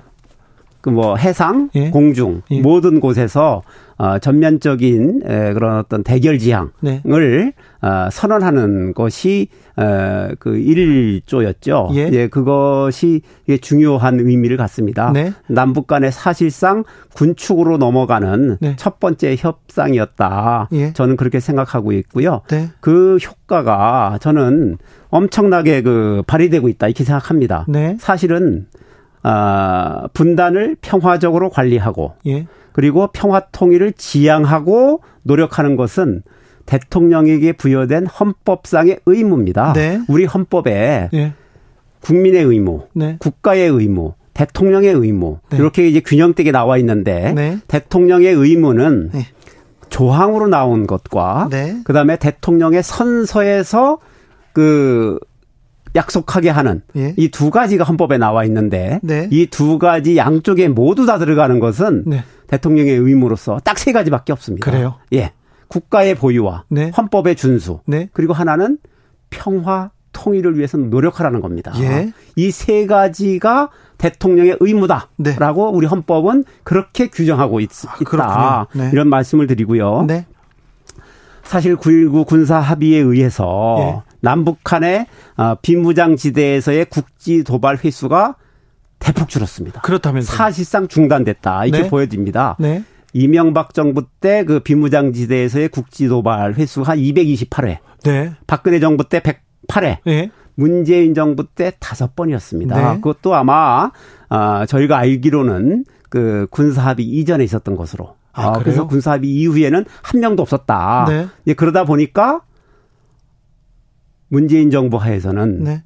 어, 우리 국군이 희생된 사람이 네. 단 한 명도 없었다. 네. 아, 이것은 정말 아, 문재인 정부의 아, 어떤 분단에 대한 평화적 관리에 성, 대표적으로 네. 성공한 그런 사례가 아닌가. 네. 그렇게 또 평화를 유지하면서도 네. 평화 유지 비용이 들지 않았던 예. 역대 정권에서 유일한 정권입니다. 네. 북한한테 단 한 푼도 지출된 돈이 없습니다. 네. 이것은 아마 아, 그, 정말 그 역대 정권에서 처음 있는 일이었다, 이렇게 생각을 하고요. 예. 그럼에도 불구하고, 네. 우리 진보 정권에서 항상 보면, 네. 방위력 증강을 위한 노력을 엄청나게 합니다. 제가 그 예. 실장님이 현직에 계실 때, 그리고 예. 문재인 정부 방위비, 예. 너무 국방비 많이 쓴다고 비판 많이 했잖아요. 예, 예. 네. 그런데 예. 많이 썼어요. 예. 어제, 예. 어, 문재인 대통령이 아, 안보는 보수 정권이 응. 잘한다. 경제는 보수 정권이 응. 낫다는 조작된 신화에서 벗어타, 벗어날 때가 됐다. 이런 발언을 응. 했습니다. 예, 예, 예. 이 발언을 예. 조작된 신화에서 벗어날 때가 됐다. 응. 이 발언의 의미가 뭔가요? 어, 통계적으로 보면 네. 보수 정권에서는 방위비가 예. 대개 동결 예. 내지는 미미한 증가에 그칩니다. 그, 그랬어요. 예. 예. 진보 정권화에서는 큰 폭의 네. 방위비 증강이 이루어지고요. 네. 거기에 더한 것은 방위 산업의 획기적인 그 발전이 대부분 진보 정권에서 이루어집니다. 아, 그렇습니까? 예. 특히 이제 우리 문재인 정권 때만 보더라도 네. 뭐 요즘 방위 산업의 수출에 대해서 많이 나오지 않습니까? 네. 네. 어, 그게 다 문재인 정부 때 쌓아놨던, 그때 사실 추진됐던 것들이 지금 결실을 맺는 겁니다. 아, 그렇습니까? 거기에 그 당시에 이제 대주로 뭐 자주포라든지, 네. 탱크라든지, 네. 그 다음에 뭐 잠수함, 네. 미사일, 미사일 방어체제, 거기에다 최근에는 뭐 케이에프 이십일, 어, 보라매 전투기까지. 네. 이 모든 것들이 사실은 문재인 정부 때, 어, 이루어졌던 것들이고요. 네. 예. 그리고 처음으로 그 대통령실에. 네. 예, 당시에는 이제 그 국방개혁 비서관실 내에 예. 방위산업 담당관이라는 제도를 두었습니다. 네. 그래서 어, 방위산업에 대한 모든 그 마스터 플랜을 거기서 짠 거죠. 네. 어, 그래서 계획하고 그 개발, 그 다음에 그 생산, 수출, 네. 뭐 이런 것까지 거기서 담당하게 했던 이제 그런 일이 있었다. 예. 예, 이렇게 말씀드리겠습니다. 알겠습니다. 보, 안보에 대해서 예. 문재인 정부가 열심히 했던 거는 네, 알겠습니다. 그런데 네. 저기 경제에 대해서도 경제 네. 지표들도 음, 음. 지금 윤석열 정부보다는 훨씬 좋습니다. 음. 그런데 이거 통계 조작된 건 아닙니까? 감사원에서 통계 조작됐다. 예. 몇 가지 어, 사례를 음. 들어서 검찰에 예. 고발하겠다. 이런 음. 어, 얘기가 나왔던데요. 그것은 예. 아, 전혀 네. 어, 통계 조작은 있을 네. 수가 없다. 그래요? 예, 감사원이 사실상 일부 예. 국민들을 예. 호도하고 있다. 아, 이렇게 보는 게 맞습니다. 뭐냐 하면 네. 감사원은 청와대가 부동산 통계를 사전에 보고 받았으며 이것이 통계법 위반이다라는 네. 것. 네. 그, 즉 통계법 이십칠 조 이 항에 나와 있는 통계 작성 기관에서 작성 중인 통계를 공포하기 전에 네. 어, 사전에 제공 또는 누설하면 안 된다라는 그것에 대한 또 처벌 규정도 있고요. 네. 이것을 근거로 하고 있고 감사 개시의 근거였습니다. 네. 그런데 감사원이 감춘 통계법 내용에는 이십칠 조 네. 이의 사항이라는 것이 있어가지고 네. 여기 보면은 경제 위기나 그렇지 않으면 뭐 시장 불안 등으로 관계기관이 대응을 시급하다고 인정하면 사전에 이 자료를 제공할 수 있도록 네. 그렇게 되어 있습니다. 그런데 예. 이 조항이 있다는 것을 감사원은 딱 숨겼죠. 어? 그리고 또 감사원이 이제 부동산원과 케이비 주택 통계가 차이가 난다. 네. 뭐 그래프까지 그려가면서 네, 차이 나요. 어, 이제 이를 조작이라고 주장하거든요. 네. 그런데 감사원은 케이비가 부동산원보다 더 정확하다라는 전제 아래 이런 주장을 하는 겁니다. 네. 그런데 케이비는 네. 부동산 중개업자들이 실거래가가 아닌 호가를 입력하는 겁니다. 거기에다가 네, 네, 네, 네. 호가입니다. 이거는 네. 부동산 그리고 이제 부동산원은 실거래가 위주로 입력을 하는 겁니다. 예. 다릅니다. 네. 하나는 호가, 하나는 실거래가인데 네. 일반적으로 부동산 가격이 상승하는 시기에는 호가를 입력하는 케이비 가격이 높게 나오고 예. 반대로 부동산 하락 시기에는 실거래가를 입력하는 부동산원의 가격이 높게 나오는 이런 경향성이 있습니다. 네. 어, 뭐 이런 것에 대해서 사실은 감사원이 뭐 모르지 않으리라고 봐요. 네. 그런데 아, 우리 그 최재 감사원장이 국회에서 한 발언이 있지 않아요? 네. 사실은 이거는 감사원법을 위반하는 발언인데 감사원법의 감사원은 대통령 소속 기관이지만 독립적으로 운영한다고 되어 있습니다. 그런데 그렇죠. 어떻게 얘기를 했었냐면은 대통령의 국정 운영을 지원하는 기관이다. 네. 이런 발언을 했어요. 그러면 네, 여당에서도 부적절하다고 얘기했죠. 예, 맞습니다. 네. 그런데 과연 대통령의 국정 운영을 지원하기 위해서 한 모양입니다. 네. 알겠습니다. 네. 각종 경제 지표 음. 그리고 음. 경제 성장률 어, 문재인 정부에서 음. 통계 조작하지 않았죠. 음. 그 그럼요. 지표는 그 네. 지표는 뭐 다 가지고 있습니다. 네네. 네. 제가 한 말씀 말씀을 드리면 경제와 관련된 중요한 지표는 네. 국제적인 지표입니다. 아 그러니까요. 네, 한국 정부가 내는 게 아니에요. 오이시디, 아이엠에프에 네, 이렇게 맞습니다. 조금 오이시디, 아이엠에프, 월드뱅크, 네. 뭐 유엔 네. 이런 곳에서 대부분 나오는 지표고요. 그 통계를 조작해서 갖다 준 건 아닙니까? 그쪽에서 하는 겁니다. 아, 그래요? 네, 그리고 국내에서 생산되는 경제에 관한 대부분의 통계는 네. 한국은행에서 합니다. 아 그래요? 한국은행은 정부에서 관여할 수가 없습니다. 네. 이제 그런 것이고 어, 그렇다 보니까 우리는 이제 그것에 대해서 이렇게 통계가 나오면 네. 이제 그것에 대해서 유심히 상시적으로 우리가 그것에 대해서 이제 봅니다. 보면 이제 뭐 씨디에스 프리미엄이라든지 삼 대 신용평가 기관에서의 네. 뭐 정부 신용 등급, 네. 뭐 외평채 발행 금리. 뭐, 뭐, 맞습니다. 외국인 투자 동향, 뭐, 네. 통화, 수합 유지, 이런 국제 지표, 국내 지표는 뭐, 외환 보유고, 물가, 금리, 환율, 성장률, 실업률, 뭐, 외환 보유고, 뭐, 이런, 이런 것들에 대해서 이제 계속해서 그 체크를 해 나가죠. 그런데 네. 모든 통계 지표가 해방일의 최고의 지표였습니다. 문재인 정부 시기가. 아, 그렇습니까? 한 말씀만 드리겠습니다. 더, 네. 그 외평채 발행 금리라는 게 있습니다. 네. 우리가 문재인 정부 때 네. 유럽에서 이것을 오, 아, 오억 아, 오 년물 칠 년 발행을 했어요. 네. 마이너스 금리로 발행했습니다. 아 그래요? 돈을 돈을 빌려오면서 돈을 이자를 안 줘도 되는 겁니까? 이자를 안 주는 게 아니라 예. 이자를 빌려준 쪽에서 줍니다. 안전해서요? 예. 예. 그러니까 이게 유럽에서 비유럽 국가에게 네. 돈을 빌려주면서 네. 마이너스를 금리를 발행한 최초의 국가가 대한민국이었습니다. 네.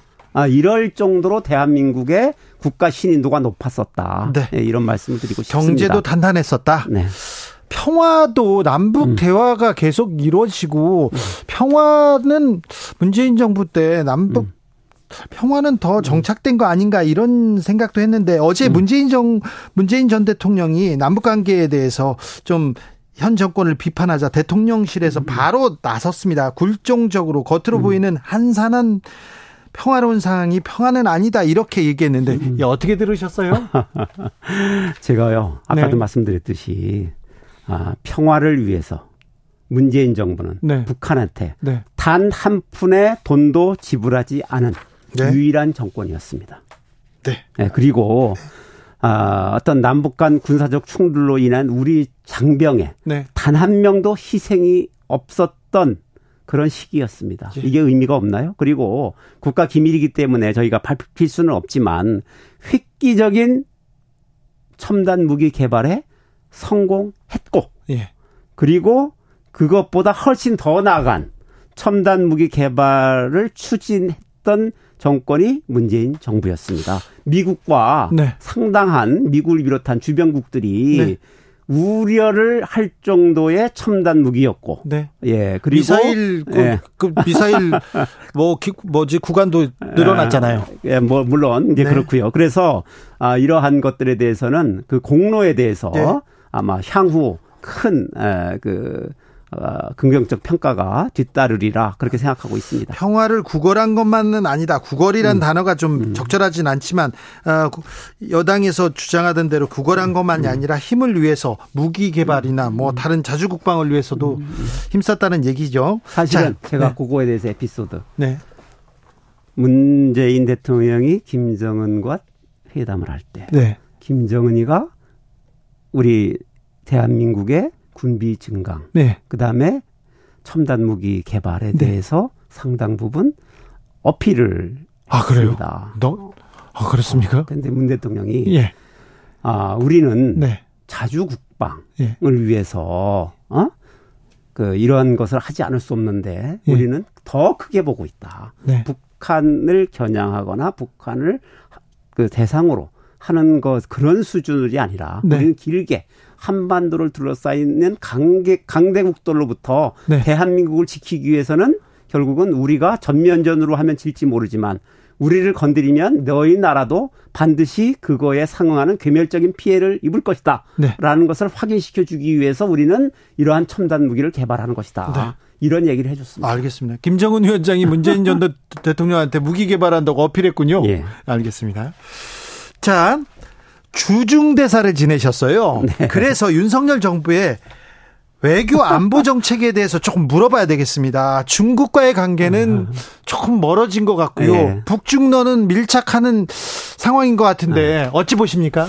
요즘 뭐 그 이념이 네. 국익이나 민생보다 앞서 있기 때문에 아니, 어떻게 이념을 강조하는 지도자는 정말 오랜만에 봅니다.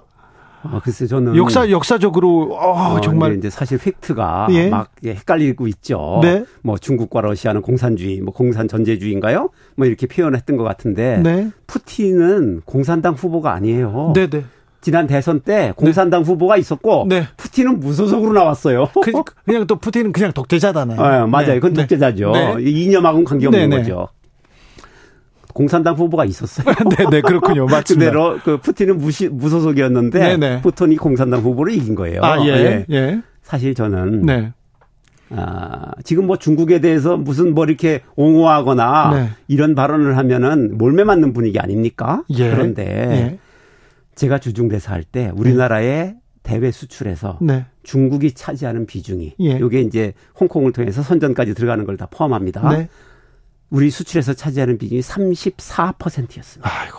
미국이 십이 퍼센트, 예. 일본이 오 퍼센트. 예. 미국과 일본의 수출하는 걸 합해봐야 네. 중국의 수출하는 것에 반밖에 안 되는 네. 이런 상황이었고 무역수지 흑자는 우리가 만약에 삼백억 불 흑자였다. 전체가. 예. 그러면 중국한테 걷어들이는 흑자가 육백억 불. 그러니까요. 중국을 빼면 삼백억 불 흑자가 아니라 삼백억 불 적자였습니다. 네. 이제 이런 상황이었는데 아무튼 저는 네. 중국에 대해서 이념이나 이런 거로 접근하지 말고 예. 십사억의 거대한 시장이다. 네. 이렇게 바라보면 된다. 중국과의 무역 적자 음. 때문에 지금 우리 경제가 안 좋아요. 미국이나 일본이요. 네. 그 기업인들이 네. 중국을 가장 많이 방문합니다. 최근에. 네. 어, 이들이 중국 시장을 놓치지 않기 위해서 얼마나 애를 쓰는지 모릅니다. 우리나라가 네. 중국 입장에서 볼 때 중국이 세계, 세계 무역 일 위 국가 아닙니까? 네. 중국 입장에서 볼 때 수입 일 위 국가가 대한민국이었어요. 네. 미국이나 일본이나 독일이 아니었어요. 그런데 예. 우리가 재작년까지 중국에서 수입 일 위 국가가 대한민국이었는데 작년에 오 등으로 떨어졌습니다. 네. 미, 우리나라가 뭐 거의 이십몇 퍼센트 줄었잖아요. 네. 대중 수출이. 네. 일, 미, 중국, 어, 미국은 늘었어요. 예. 미국이 일 등으로 올라갔어요. 미국은 늘었습니까? 어, 늘었어요. 그리고 이 등이 중국하고 그렇게 사이가 안 좋다는 호주가 이 등이고요. 삼 등이 대만. 사 등이 일본. 그 전에 일 등이 우리나라였는데. 우리 일 등이었죠. 오 등으로 떨어졌어요? 오 등, 우리나라 오 등으로 떨어졌는데, 일본은 우리하고 비교도 안 됐었던 나라예요. 예. 근데 일본이 우리를 앞질렀어요. 예. 근데 일본도 이렇게 북경이나 이런 데서 가서 보면 정경 분리에 의해서 경제에 있어서는 정말 그 얼마나 공을 들이는지 말도 못 합니다. 예. 그래서 우리도 국익과 실리를 위주로 중국을 십사억의 거대한 시장이다라는 네. 관점에서 바라보면 네.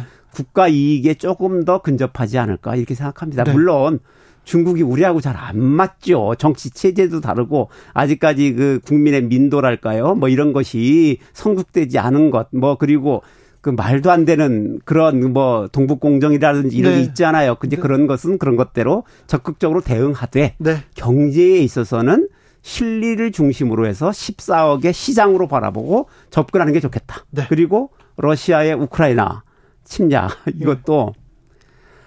러시아가요. 예. 이 자원과 에너지의 부국입니다. 그리고 국토의 면적이 세계에서 제일 커요. 네. 국토의 면적이 크다는 것은 영공도 그만큼 크다는 뜻입니다. 네. 우리나라가 미국이나 유럽을 비행기로 갈 때 예. 러시아 영공을 통과하지 않을 수가 없습니다. 예. 러시아 영공을 통과하지 하려면 돌아서 가야 됩니다. 네. 그러면 경쟁력을 잃습니다. 예. 화물도 마찬가지고요.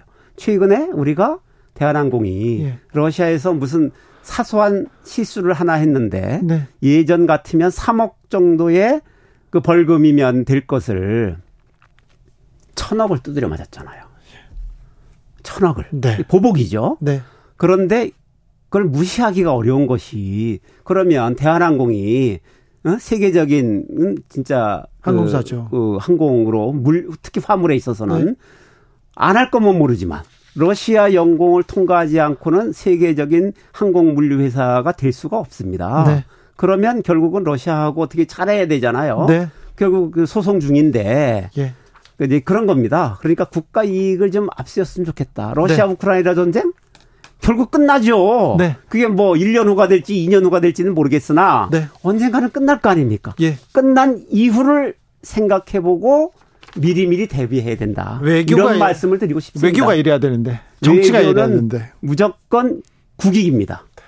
국익보다 능가하는 건 없다. 알겠습니다. 네. 중국 얘기, 러시아 얘기 듣다가요. 네. 국내 현안들은 다 밀렸습니다. 다음 시간에 물어봐야 되겠습니다. 네. 네. 아, 노영민 전 청와대 비서실장이었습니다. 감사합니다. 네, 감사합니다. 오늘 오후 여섯 시 십 분에 부여군에 호우경보 발효됐습니다. 이 지역 계신 분들 기상 상황 계속해서 알아보셔야 됩니다. 특별히 주의해 주시기 바랍니다. 정치 피로, 사건 사고로 인한 피로, 고달픈 일상에서 오는 피로. 오늘 시사하셨습니까? 경험해보세요. 들은 날과 안 들은 날의 차이. 여러분의 피로를 날려줄 저녁 한 끼 시사 주진우 라이브.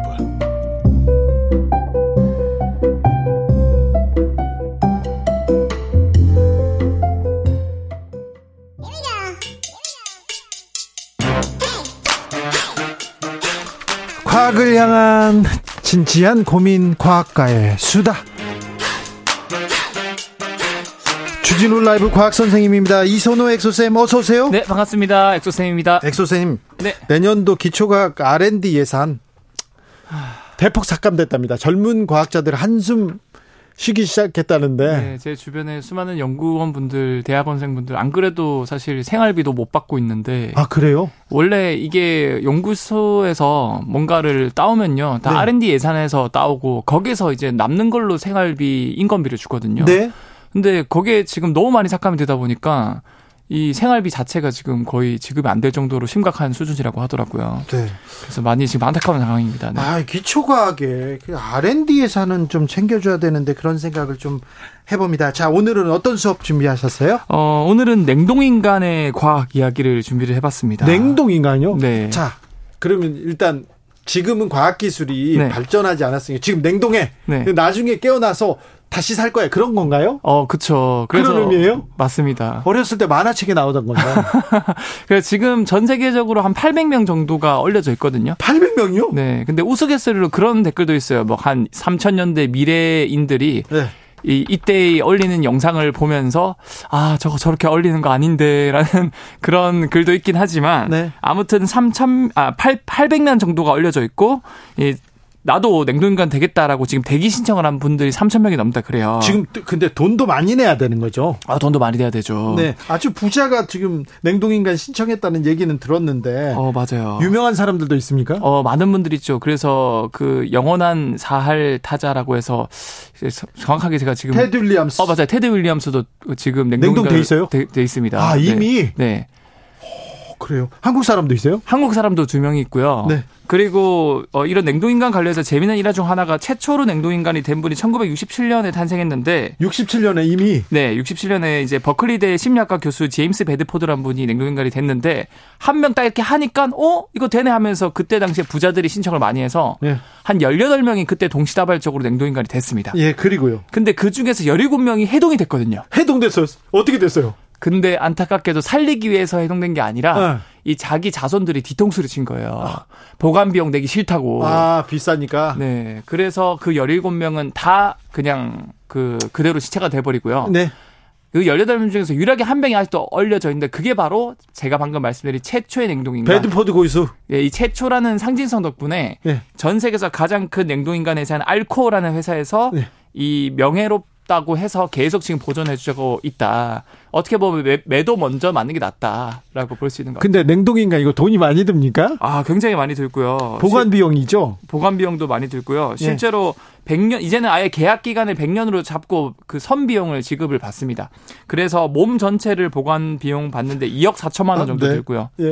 그다음에 뇌만 따로 분리해서 보관하는 비용은 그래도 좀 싸요. 뇌만 따로요? 네, 뇌만 아, 따로. 이거 무섭다. 그렇게 하는 이유는 사실 미래의 자기 뇌를 네. 로봇에 부착해서 사는, 즉 사이보그 로봇으로 살 수 있을 거라는 희망으로 뇌만 따로 보관해서 이제 하는 것도 어, 있는데. 어떻게 냉동 보관하는 거예요? 그러면 혈액은 뺀다, 뭐. 혈액은 빼고 뭐 그렇습니까? 맞습니다. 일단은 몸이 아까 제가 이억 사천만 원 정도라 그랬는데 뇌는 한 팔천만 원 정도 하고요. 예. 훨씬 이제 부피가 줄어드니까 보관 비용이. 혈액을 먼저 제거를 해야 됩니다. 예. 제거하는 이용이, 아, 이유가 사실 혈액도 거의 구십 퍼센트 이상이 물이기 때문에 네. 물이 얼면 부피가 늘어나고 칼처럼 결정, 결정화가 되기 때문에 세포를 터뜨릴 수 있고 찢어버릴 수 있어요. 예. 그래서 이거를 겉모, 겉으로 봤을 땐 멀쩡한 것 같아도 이미 몸은 만신창이가 되기 때문에 네. 피를 쫙 다 빼고 이제 굉장히 영하 백구십육 도로 얼려도 세포가 손상이 안 받는 부동액을 넣어줘요. 네. 그렇게 해서 몸에. 서서요. 몸, 몸에 부동액을 넣어주죠. 아니 그런데요. 네. 아직은 그 냉동시켰다가 얼, 그 해동하면서 네. 이렇게 장기를 살리는 그런 기술이 아직은 개발되진 않았죠. 어 이게 참 그래도 일부러 제가 오늘 가져온 이유가 사실은 우리 생명체를 이루는 가장 기본 작은 단위가 세포거든요. 네. 세포가 모이면 조직이 되고요. 심장 조직, 간 조직처럼 조직이 모이면 장기가 되고 장기들이 모여서 조화를 이루면 이제 개체 인간이 됩니다. 근데 이 세포를 얼렸다 녹여서 심지어 이거를 그 여성의 자궁에 이식을 해서 아이를 낳는 데까지 성공했어요. 정자 난자는 지금 다 냉동했다가 해동이 되죠. 가능, 네, 되죠. 심지어 정자 난자를 만나서 수정란을 이십칠 년간 얼렸다가 네. 그래서 이제 어떤 그 어머니께서 아이를 낳고 싶다 해서 그 이십칠 년 동안 얼린 걸 해동해서 자궁에 착상을 했더니 아이가 태어났어요. 네. 그래서 이 아이는 어떻게 보면은 어, 서른두 살로 봐야 될지. 그렇죠. 태어나자마자. 한두 살로 봐야 될지 모르겠지만 네. 그것도 성공을 했고요. 네. 그러면 이제, 이제 이런. 자, 세포 말고 장기는? 장기는 성공했을까. 네. 일단은 조직 같은 경우도 성공을 한 케이스가 있는데 조직 어 이제 두바이 출신의 마르투시라는 여성분이 백혈병을 갖고 있어가지고 화학요법을 치료해야 되는데 이걸 그대로 받으면 난소들이 다 죽어요. 네. 그래서 난소 조직을 떼어냈고 백혈병을 치료하고 약 십칠 년 뒤에 그 얼려놨던 걸 녹여서 다시 이식을 받았더니 여성 호르몬이 나오고 월경을 하고 심지어 아기까지 나왔다. 조직까지는 그렇고 마지막 장기는 장기. 최근 몇 달 전에 사이언스지에 이런 결과가 나왔는데 장기는 워낙 크기가 크기, 크기 때문에 얼렸다가 녹일 때 특정 부위는 잘 안 녹고 특정 부위는 잘 녹고 이렇게 편차가 발생하면은 장기가 그대로 손상된다 그래요. 그래서 최근에 사이언스지에서 어떤 결과를 만들었냐면 장기를 처음 얼릴 때부터 이 나노 금속 아주 작은 금속 알갱이를 동 같이 부동액에 넣고 얼려봅니다. 네. 그런 다음에 얘가 자기장에 자기장을 걸어주면은 알갱이들이 동시다발적으로 떨리면서 동시에 녹거든요, 장기들이. 네. 그래서 구십 초 만에 모든 장기 부위가 촥 녹아서 실제로 이 신장이라는 장기를 녹여서 이식을 했더니 그 일반적인 장기랑 구별이 안 될 정도로 완전하게 기능을 잘하는 거예요. 예. 그래서 이거는 완전히 혁신적인 결과다라고 생각을 해서 예. 어, 지금 이런 기술들이 하나둘씩 나오면서 냉동인간 해동 기술이 점점 도약을 하고 있기 때문에 십 년 안에 늦어도 천구백사십 년대에는 지금 얼려져 있는 냉동인간들 중에서 최초로 해동이 되는 냉동인간이 나오지 않을까. 아, 십 년 있으면 이게 오, 냉동인간 기술이 완성된다고요? 오, 박상우님께서 어린 시절에 곤충들 냉동시켰다가 해동하면요 깨어나서 움직이던데요. 혈액 문제일 거예요. 아, 이런 또 그렇죠. 실험을 하신 분이 실제로 있구나. 그 붕어라든가 아니면 개구리도 이렇게 얼려져 있다가 녹여서 살아난 케이스도 많거든요. 네. 겨울잠을 자기도 하고. 그렇군요. 박재용님께서 냉동인간 어디서 신청해야 돼요? 네, 인터넷 찾아보면 외국의 회사가 많습니다. 최근에 한국에서도 지금 회사가 해요? 하나 만들어지긴 했고요. 아, 그래요? 네, 우리 거 한국인도 지금 두 명 냉동인간으로 얼려져 있습니다. 냉동인간 기회가 되면 네. 하시겠어요? 저는 안 할 것 같지만 네. 막상 저도 이런 죽을 병에 걸렸을 때 선택지를 주면 할 것 같아요. 네. 그래서 오늘 시청자분들도 한번 내가 냉동인간 선택권이 있을 때 할지 말지 한번 생각해 보시면. 저는 안 할 거예요. 아, 주, 네. 주 기자님께서는 절대 안 한다. 네, 네. 지금도 힘들어요. 네. 이선호 엑서쌤입니다. 감사합니다. 네, 감사합니다. 교통정보센터 다녀오겠습니다. 임초희 씨.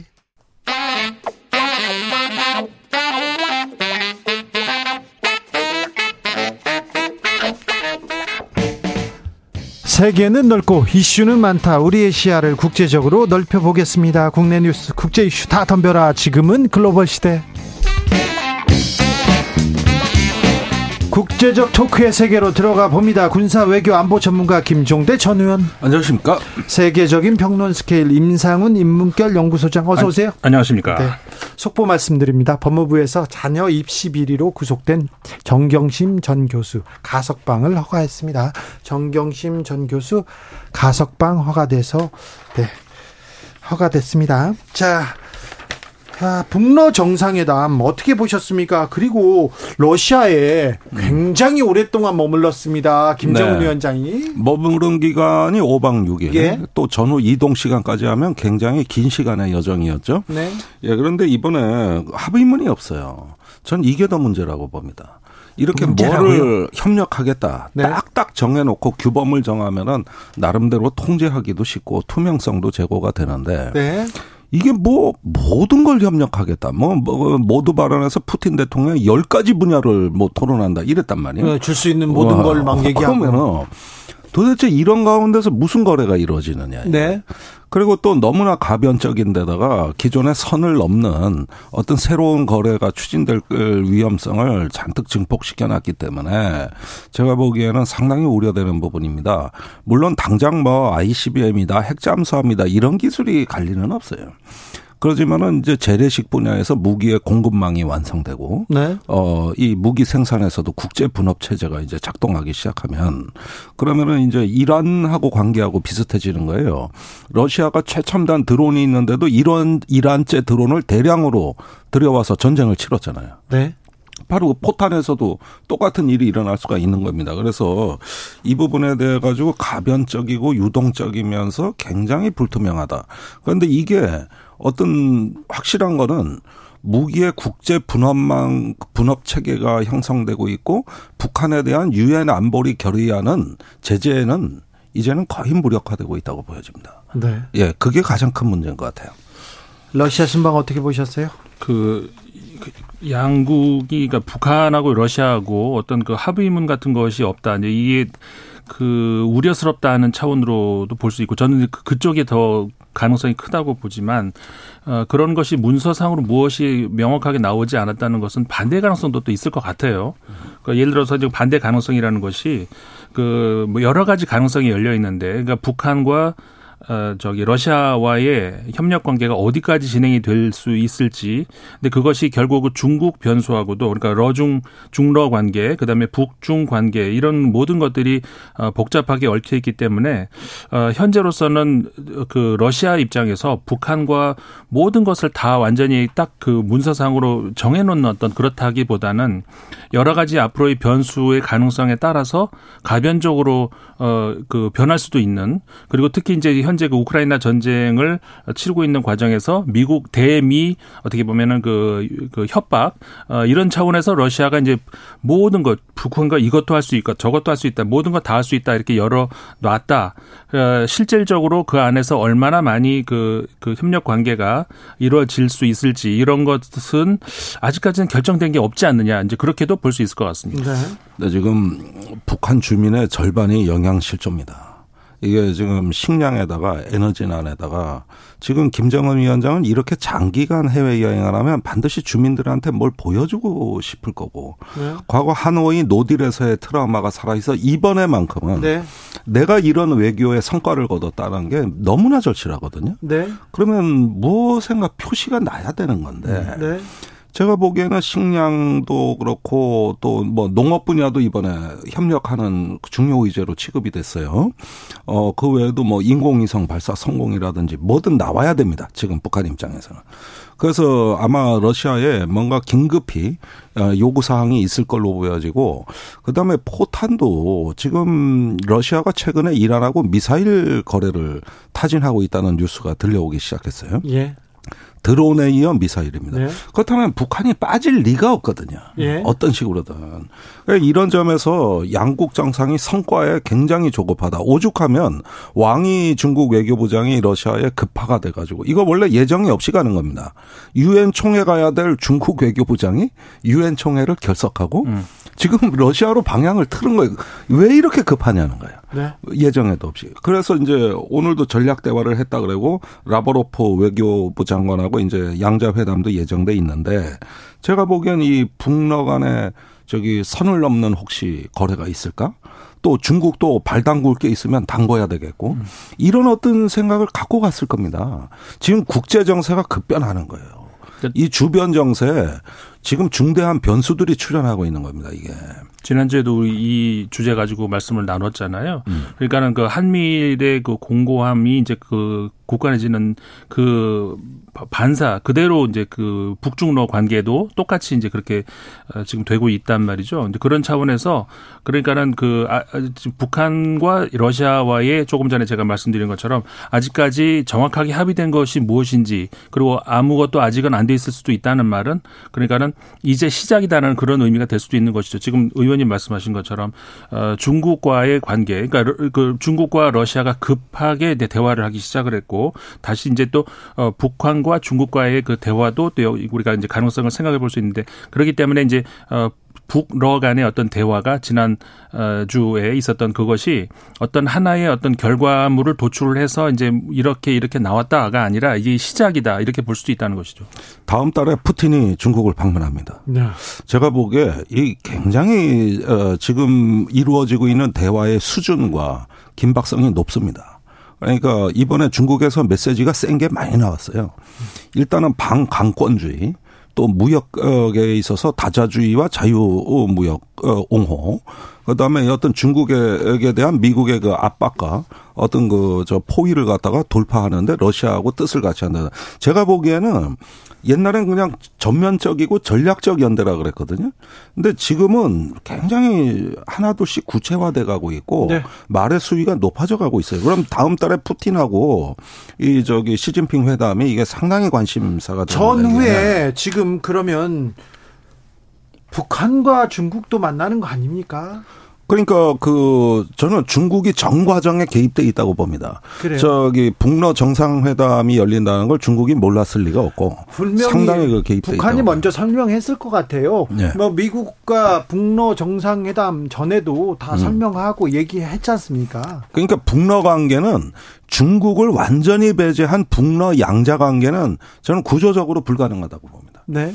그리고 사실은 중국이 개입 안 하면은 협력하기 어려운 분야도 있습니다. 네. 예를 들면 무역을 하는데 위안화로 할 거냐, 루브라로 할 거냐 이런 문제들이 있는 거예요. 예.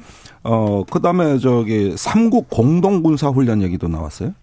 이게 실현되든 안 되든 말이죠. 이건 삼국 간에 논의해야 될 사안이거든요. 그러니까 북러 간에 군사 훈련하는데 중국하고 같이 할 거냐 말 거냐. 얼마나 이런 문제들 중국 관심사입니까? 그러니까 이게 제가 보기에 이건 좀 많이 앞서가는 얘기처럼 들리실 수 있겠습니다만은 제가 아주 조심스럽게 얘기를 하는 건데 장기적인 안목으로 보면은 지금 북중러 안보경제 공동체 출연이 하나의 구상 차원에서는 나왔다고 봐요. 이게 실현될지는 의문시 된다 하더라도 그게 바로 한미일 네. 어, 집단 방위 체제 출연에 대한 하나의 어떤 그 대응 담론, 네. 어떤 그 하나의 어떤 대척점에 있는 거거든요. 네. 지금 장기적으로는 그 방향으로 가고 있는 거 아니냐 이 얘기죠. 우크라이나에 우리가 뭐 지원하겠다 삼조 원 가까운 전후 재건 비용 지원한다 얘기 있었습니다. 그리고 원희룡 장관이 재건 사업 준비돼 있다 이렇게 우크라이나를 찾기도 했고요. 아, 어찌 되는 겁니까? 아니 그런데 그 젤렌스키 대통령이 그 원희룡 장관이 만난 그 시점이 바로 김정은 위원장이 그 저기 어, 푸틴을 만나고 세르게이를 만나던 그 지점입니다. 네. 그러니까 남북이 동시에 지금 이 같은 우크라이나 전쟁에 개입을 하고 있는 건데 네. 뜻밖에도 젤렌스키 대통령이 재건 지원 협력보다 방산 협력을 강조한 거예요. 네. 막상 가보니까. 예. 그러면서 그 구체적인 무기 체계까지 거론한 걸로 알고 있습니다. 네. 그러면은 지금 어 푸틴은도 무기 얘기하고 젤렌스키도 무기 얘기하는 걸 남북한이 각기 듣고 왔다는 얘기가 되는 거거든요. 예. 이게 이제 한반도 남북한이 어 한반도의 냉전 구조를 유럽에 수출하는 형태. 네. 이런 형태로 이게 나가고 있다는 게 굉장히 우려되는 대목이죠. 자, 이번에 유엔 총회 참석차 윤 대통령 지금 뉴욕 방문 중인데 정사 거기에서 또 연설할 거 아닙니까? 북러 군사 밀착에 대해서 얘기할 텐데 당연하죠. 어떤 메시지를 낼까요? 글쎄요. 뭐 지금 현재 그 유엔 총회 분위기가 상당히 어수선하기 때문에 그 한반도 관련 목소리가 얼마나 그 어, 유, 화제가 이번, 될지는 모르겠어요. 예, 이번 주요 총회에서 이슈가 될지는 네. 이슈가 될지는 모르겠습니다만은 네. 어쨌든 간에 그, 그 한미일 공조의 어떤 그 연장선에서 지금 우크라이나 전쟁을 포함을 해서 어떻게 보면 그 신냉전 구도 하에서의 어떤 그, 그 그런 그 연장선에서 메시지가 나오지 않겠는가. 그러니까는 그 북 북한과 러시아와의 관계에 대한 어떤 그 어, 담론이라든가 이런 것들이 결국은 그 연장선에서 나오지 않을까. 그 이상은 어렵지 않겠습니까? 그렇게 네. 보여집니다. 저는 뭐 북러 대화를 공산 전체주의 연대라고 일단 지금은 용산은 이미 규정을 내리지 않았나 싶어요. 예. 예. 러시아의 공산당이 어디 있어요? 사실은 공산당 대표를 이기고 푸틴이 당선된 네, 네. 건데도 네. 통합 네, 러시아당이고 공산당은 졌어요. 아, 그래가지고 거기에다가 저기 어, 공산주의 아니면 전체주의란 말이에요. 네. 이런 식으로 어떤 그걸 갖다가 사태를 보려고 하지 않을까. 예. 그러면서 그 자유와 독재의 싸움으로라는 프레임으로 어, 현재 연대를 갖다가 견제하는 발언이 나오지 않을까. 자유와 독재의 싸움이요? 네. 하. 백대현님께서. 아니, 근데 어제 바이든 연설 내용이 그 내용이에요. 음. 어제 제가 그 바이든 대통령 연설 들으면서, 야, 이거 우크라이나 전쟁이 이게 끝날, 장기, 단기간 내 끝날 희망은 사라지고 있구나 싶은 게, 어제 바이든 대통령이 가장 강력한 어조로 러시아를 규탄하면서 자유와 독재 프레임을 몇 차례 제시했습니다. 네. 네. 그러니까 그 프레임에서 더 구체화된 네. 어떤 군사협력에 대한 견제하는 이야기가 나가겠죠. 백대현님께서 북중러와 한미일 적을 나누고 아무런 고민도 없이 생각도 안 하고 편하게 외교만 하려고 하니까 한반도가 계속 전쟁터가 되어가는 것 같아요. 관심사항이 있잖아요. 기네스북 관심, 관심 있다면서요. 외교는 항상 중간지대에서 국익을 챙겨야 하는데 이렇게 얘기합니다. 그런데 말입니다. 미국 대선은 어떻게 돼갑니까? 트럼프 후보가 점점 강해지고 있습니까? 가능성이 또 올라갑니까? 그 이런 거 있잖아요. 정치에서 정치인들도 그리고 정치 분석가들도 정치학자들도 이해할 수 없는 어떤 특정 대목이 있는데 지금 네. 미국이 딱 그 대목인 것 같아요. 음. 그러니까는 미국에서 지금 무슨 일이 벌어지고 있는가에 대해서 예를 들어서 미국 국민들한테 여론조사 최근에 나온 것이 그 경, 미국 경제가 어떠냐 그럼 어 좋아졌다 많이 좋아지고 있다 이렇게 얘기를 해요. 네. 그러면 그게 이제 바이든 대통령이 다 이거 한 거냐면 아 그건 아니래요. 네. 바이든 대통령 경제 좋은 건 내가 잘한 거고. 거고 우리가 바, 잘한 거고. 바이든 대통령 그리고 민주당의 지금 현 정권이 굉장히 못하고 있다 이렇게 나온단 말이죠. 그 경제는 좋아지고 있다. 이렇게 예, 경제는 좋아지고 있다고 대답을 하고. 아, 미국 사람들한테 물어보면 어떠냐고 하면 경기 괜찮다는 거예요. 좋아지고 네. 있다는 거예요. 그런데 아 이렇게 여러 지표가 지금 실제로 좋아지고 있어요. 네. 그런데 음. 근데 뭐 바이든은 안 된 안 된다. 그러니까 역시 제가 보기에는 그 오랫동안 누적된 상실감에서 비롯된 하나의 어떤 정치적 부족주의 내지는 어떤 그 진영과 정체성으로 이렇게 파 저기 갈라치기가 되는 이런 정치적 프레임에 미국 국민들이 이미 상당 부분 흡수된 거 아니냐. 그렇죠. 예, 그런 면에서 이게 굉장히 우리가 민주주의에 있어가지고 위협적인 위기예요. 것이 예, 어떤 그런 면에서 갈라쳐지는 시민과 시민이 대립하고 적대하고 혐오하는. 이런 어떤 현상들 이걸 뭐 정치적 부족주의라고 해야 될지는 모르겠습니다만은 결국은 트럼프라는 상징적 인물이 그 끌고 가는 국민 감정이라는 것이 바로 이런 겁니다. 그러니까 그 부족화되는 것이고. 음. 그러면서 민주주의 자체에 대한 관심도도 많이 줄어들었다는 거예요. 음. 그것보다는 소속되길 원해요. 나라의 민주주의가 건강하고 풍부하고 관용적으로 운영되는 이런 주제보다는 내가 어느 편에 서고 소속되고 또 거기서 일자리와 소득이 올라갈 거라는 기대 이런 식의 어떤 심리로 많이 바뀌었다는 거예요. 이게. 그 미국의 현재 그 바이든 대통령의 그 수사 그다음에 그러니까 저기 수, 경찰 그 수사 말고 그러니까 레토릭 그러니까 말 담론 그리고 그 이 트럼프 전 대통령의 말, 수사 이런 것들을 비교를 하면은 어, 기본적인 상식을 가진 사람이라면 판단이 가능할 수 있는 정도의 수준 차이가 나거든요, 사실은. 네. 뭐 아무리 중립을 지킨다 하더라도 어쨌든 간에 그 발언의 어떤 그 차이는 있잖아요. 그런데 어, 미국은 그렇게 하면 할수록 그 트럼프 대통령 전 대통령에 대한 지지는 확 아주 확고해지고 그 다른 그 공화당 잠룡들보다도 차이가 더 점점 벌어지고 있는 것이고요. 그리고 앞으로 내, 그 차, 내년 대선에서 문제가 가장 크게 되는 것이 뭐냐?